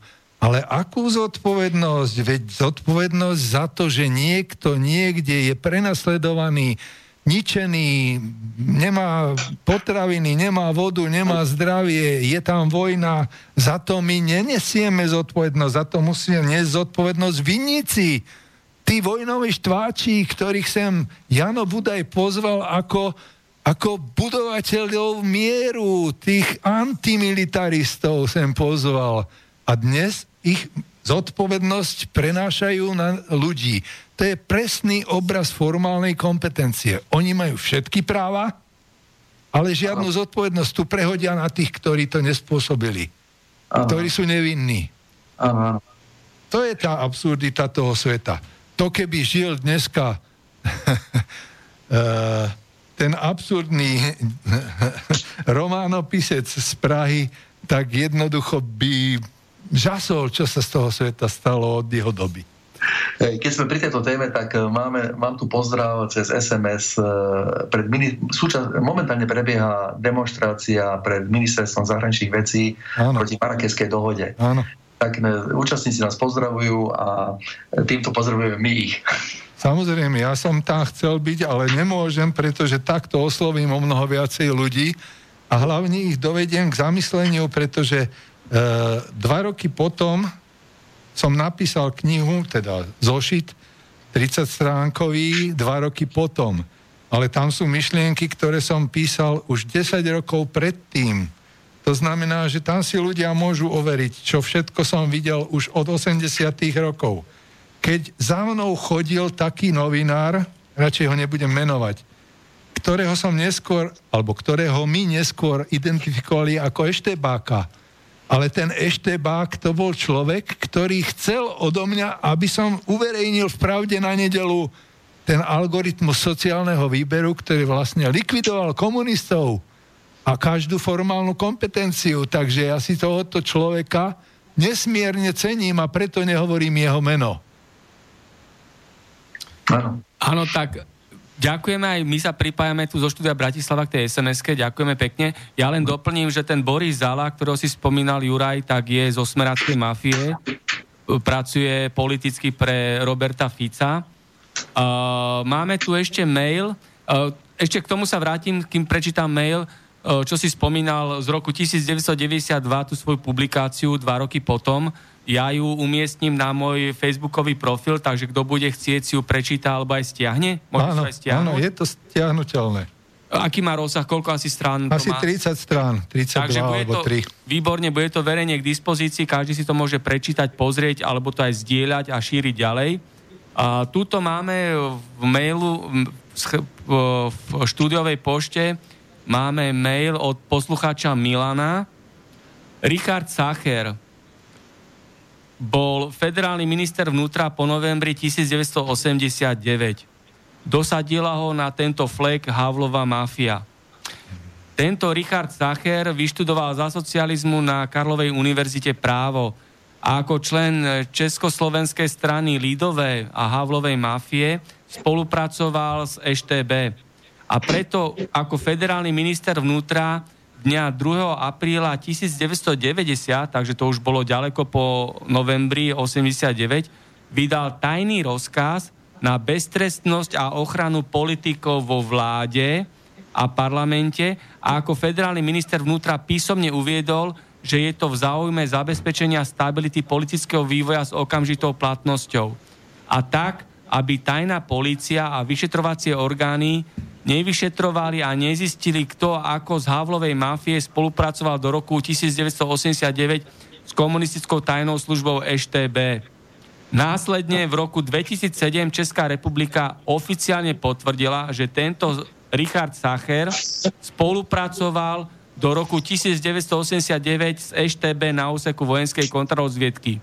Takže čo k tomu? Aký máte názor? Zase ďalší je to poznatok, ako to bolo prepojená tá komunisticko-havlová chobotnica, celá tá pavučina a ako sa potom navzájom kryli, aby, aby nebolo nič zverejnené. No, Juraj? Ako som ja hovoril, že ja nerozlišujem ľudí podľa toho, či sú v strane, alebo nie sú, alebo v ktorej sú, alebo či boli, alebo sú ešte v nejakej tajnej službe. Jednoducho ich hodnotím podľa činov. Podľa činov poznáš človeka, ja by som povedal. Nie len biblické slova to hovoria, to hovoria všetci ľudia, človekovia, ako ja vravím. A samozrejme, že kto, kto má na mysli a na človeka, tak nič nerobí tajne alebo skryto, pretože sa nemá prečo hambiť, báť alebo robiť niečo utajene.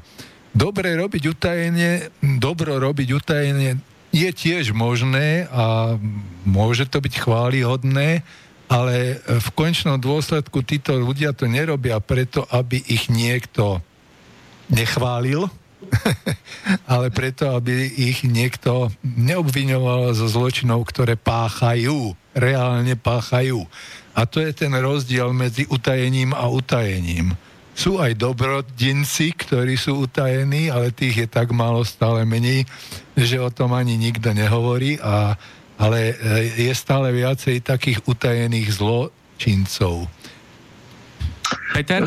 Tu, tu padlo meno Václav Havel a k tomu akože navrhujem takú vec, že by sme mohli urobiť jednu reláciu špeciálne k jeho osobe.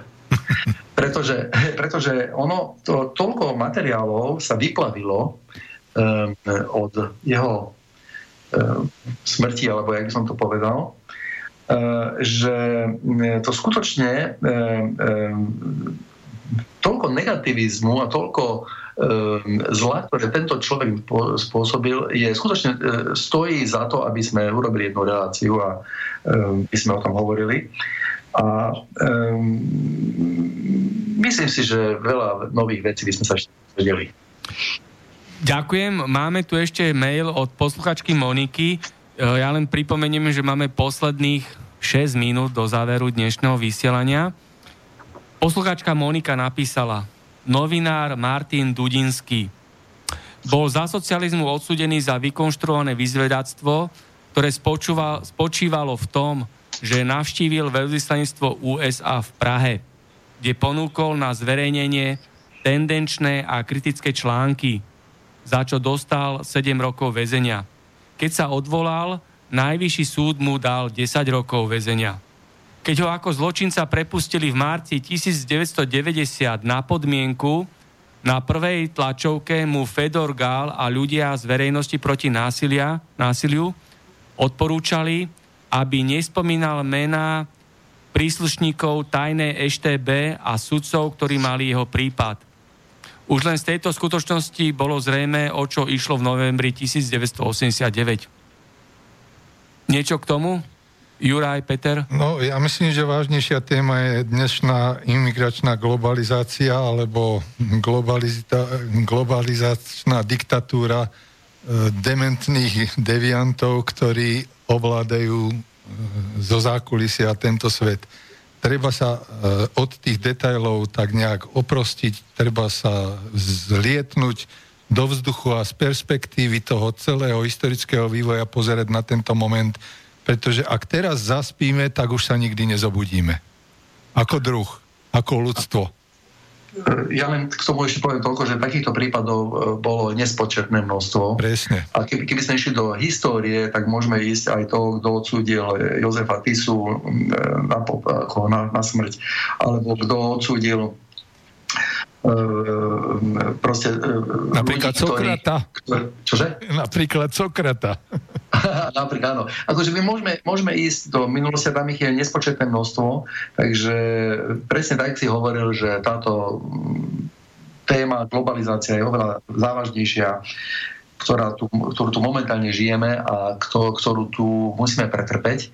Nie a pretrpeť, vzdorovať, vzdorovať. Poviem, jednu vetu poviem takú, ktorú veľmi zaujímavú. Viem, že tu z posledné minúty, ale jednu vetu. Že ja som, rád by som sa dožil jednej veci, že keď sa toto preklopí, že keď sa budú títo ľudia súdiť, že aké si budú robiť. No ja myslím, že najväčší trest pre nich by bolo, že by ľudstvo začalo jednať ako ľudstvo človekov. To znamená, že nejde o to, aby sme sa im pomstili za to svinstvo, ktoré s nami robia teraz. Ide o to, aby sme ich odstránili od moci. Zbezmocnili. Tak. Dobre. 3 minúty do... No, máme, máme niecelé, prakticky dve minútky do konca.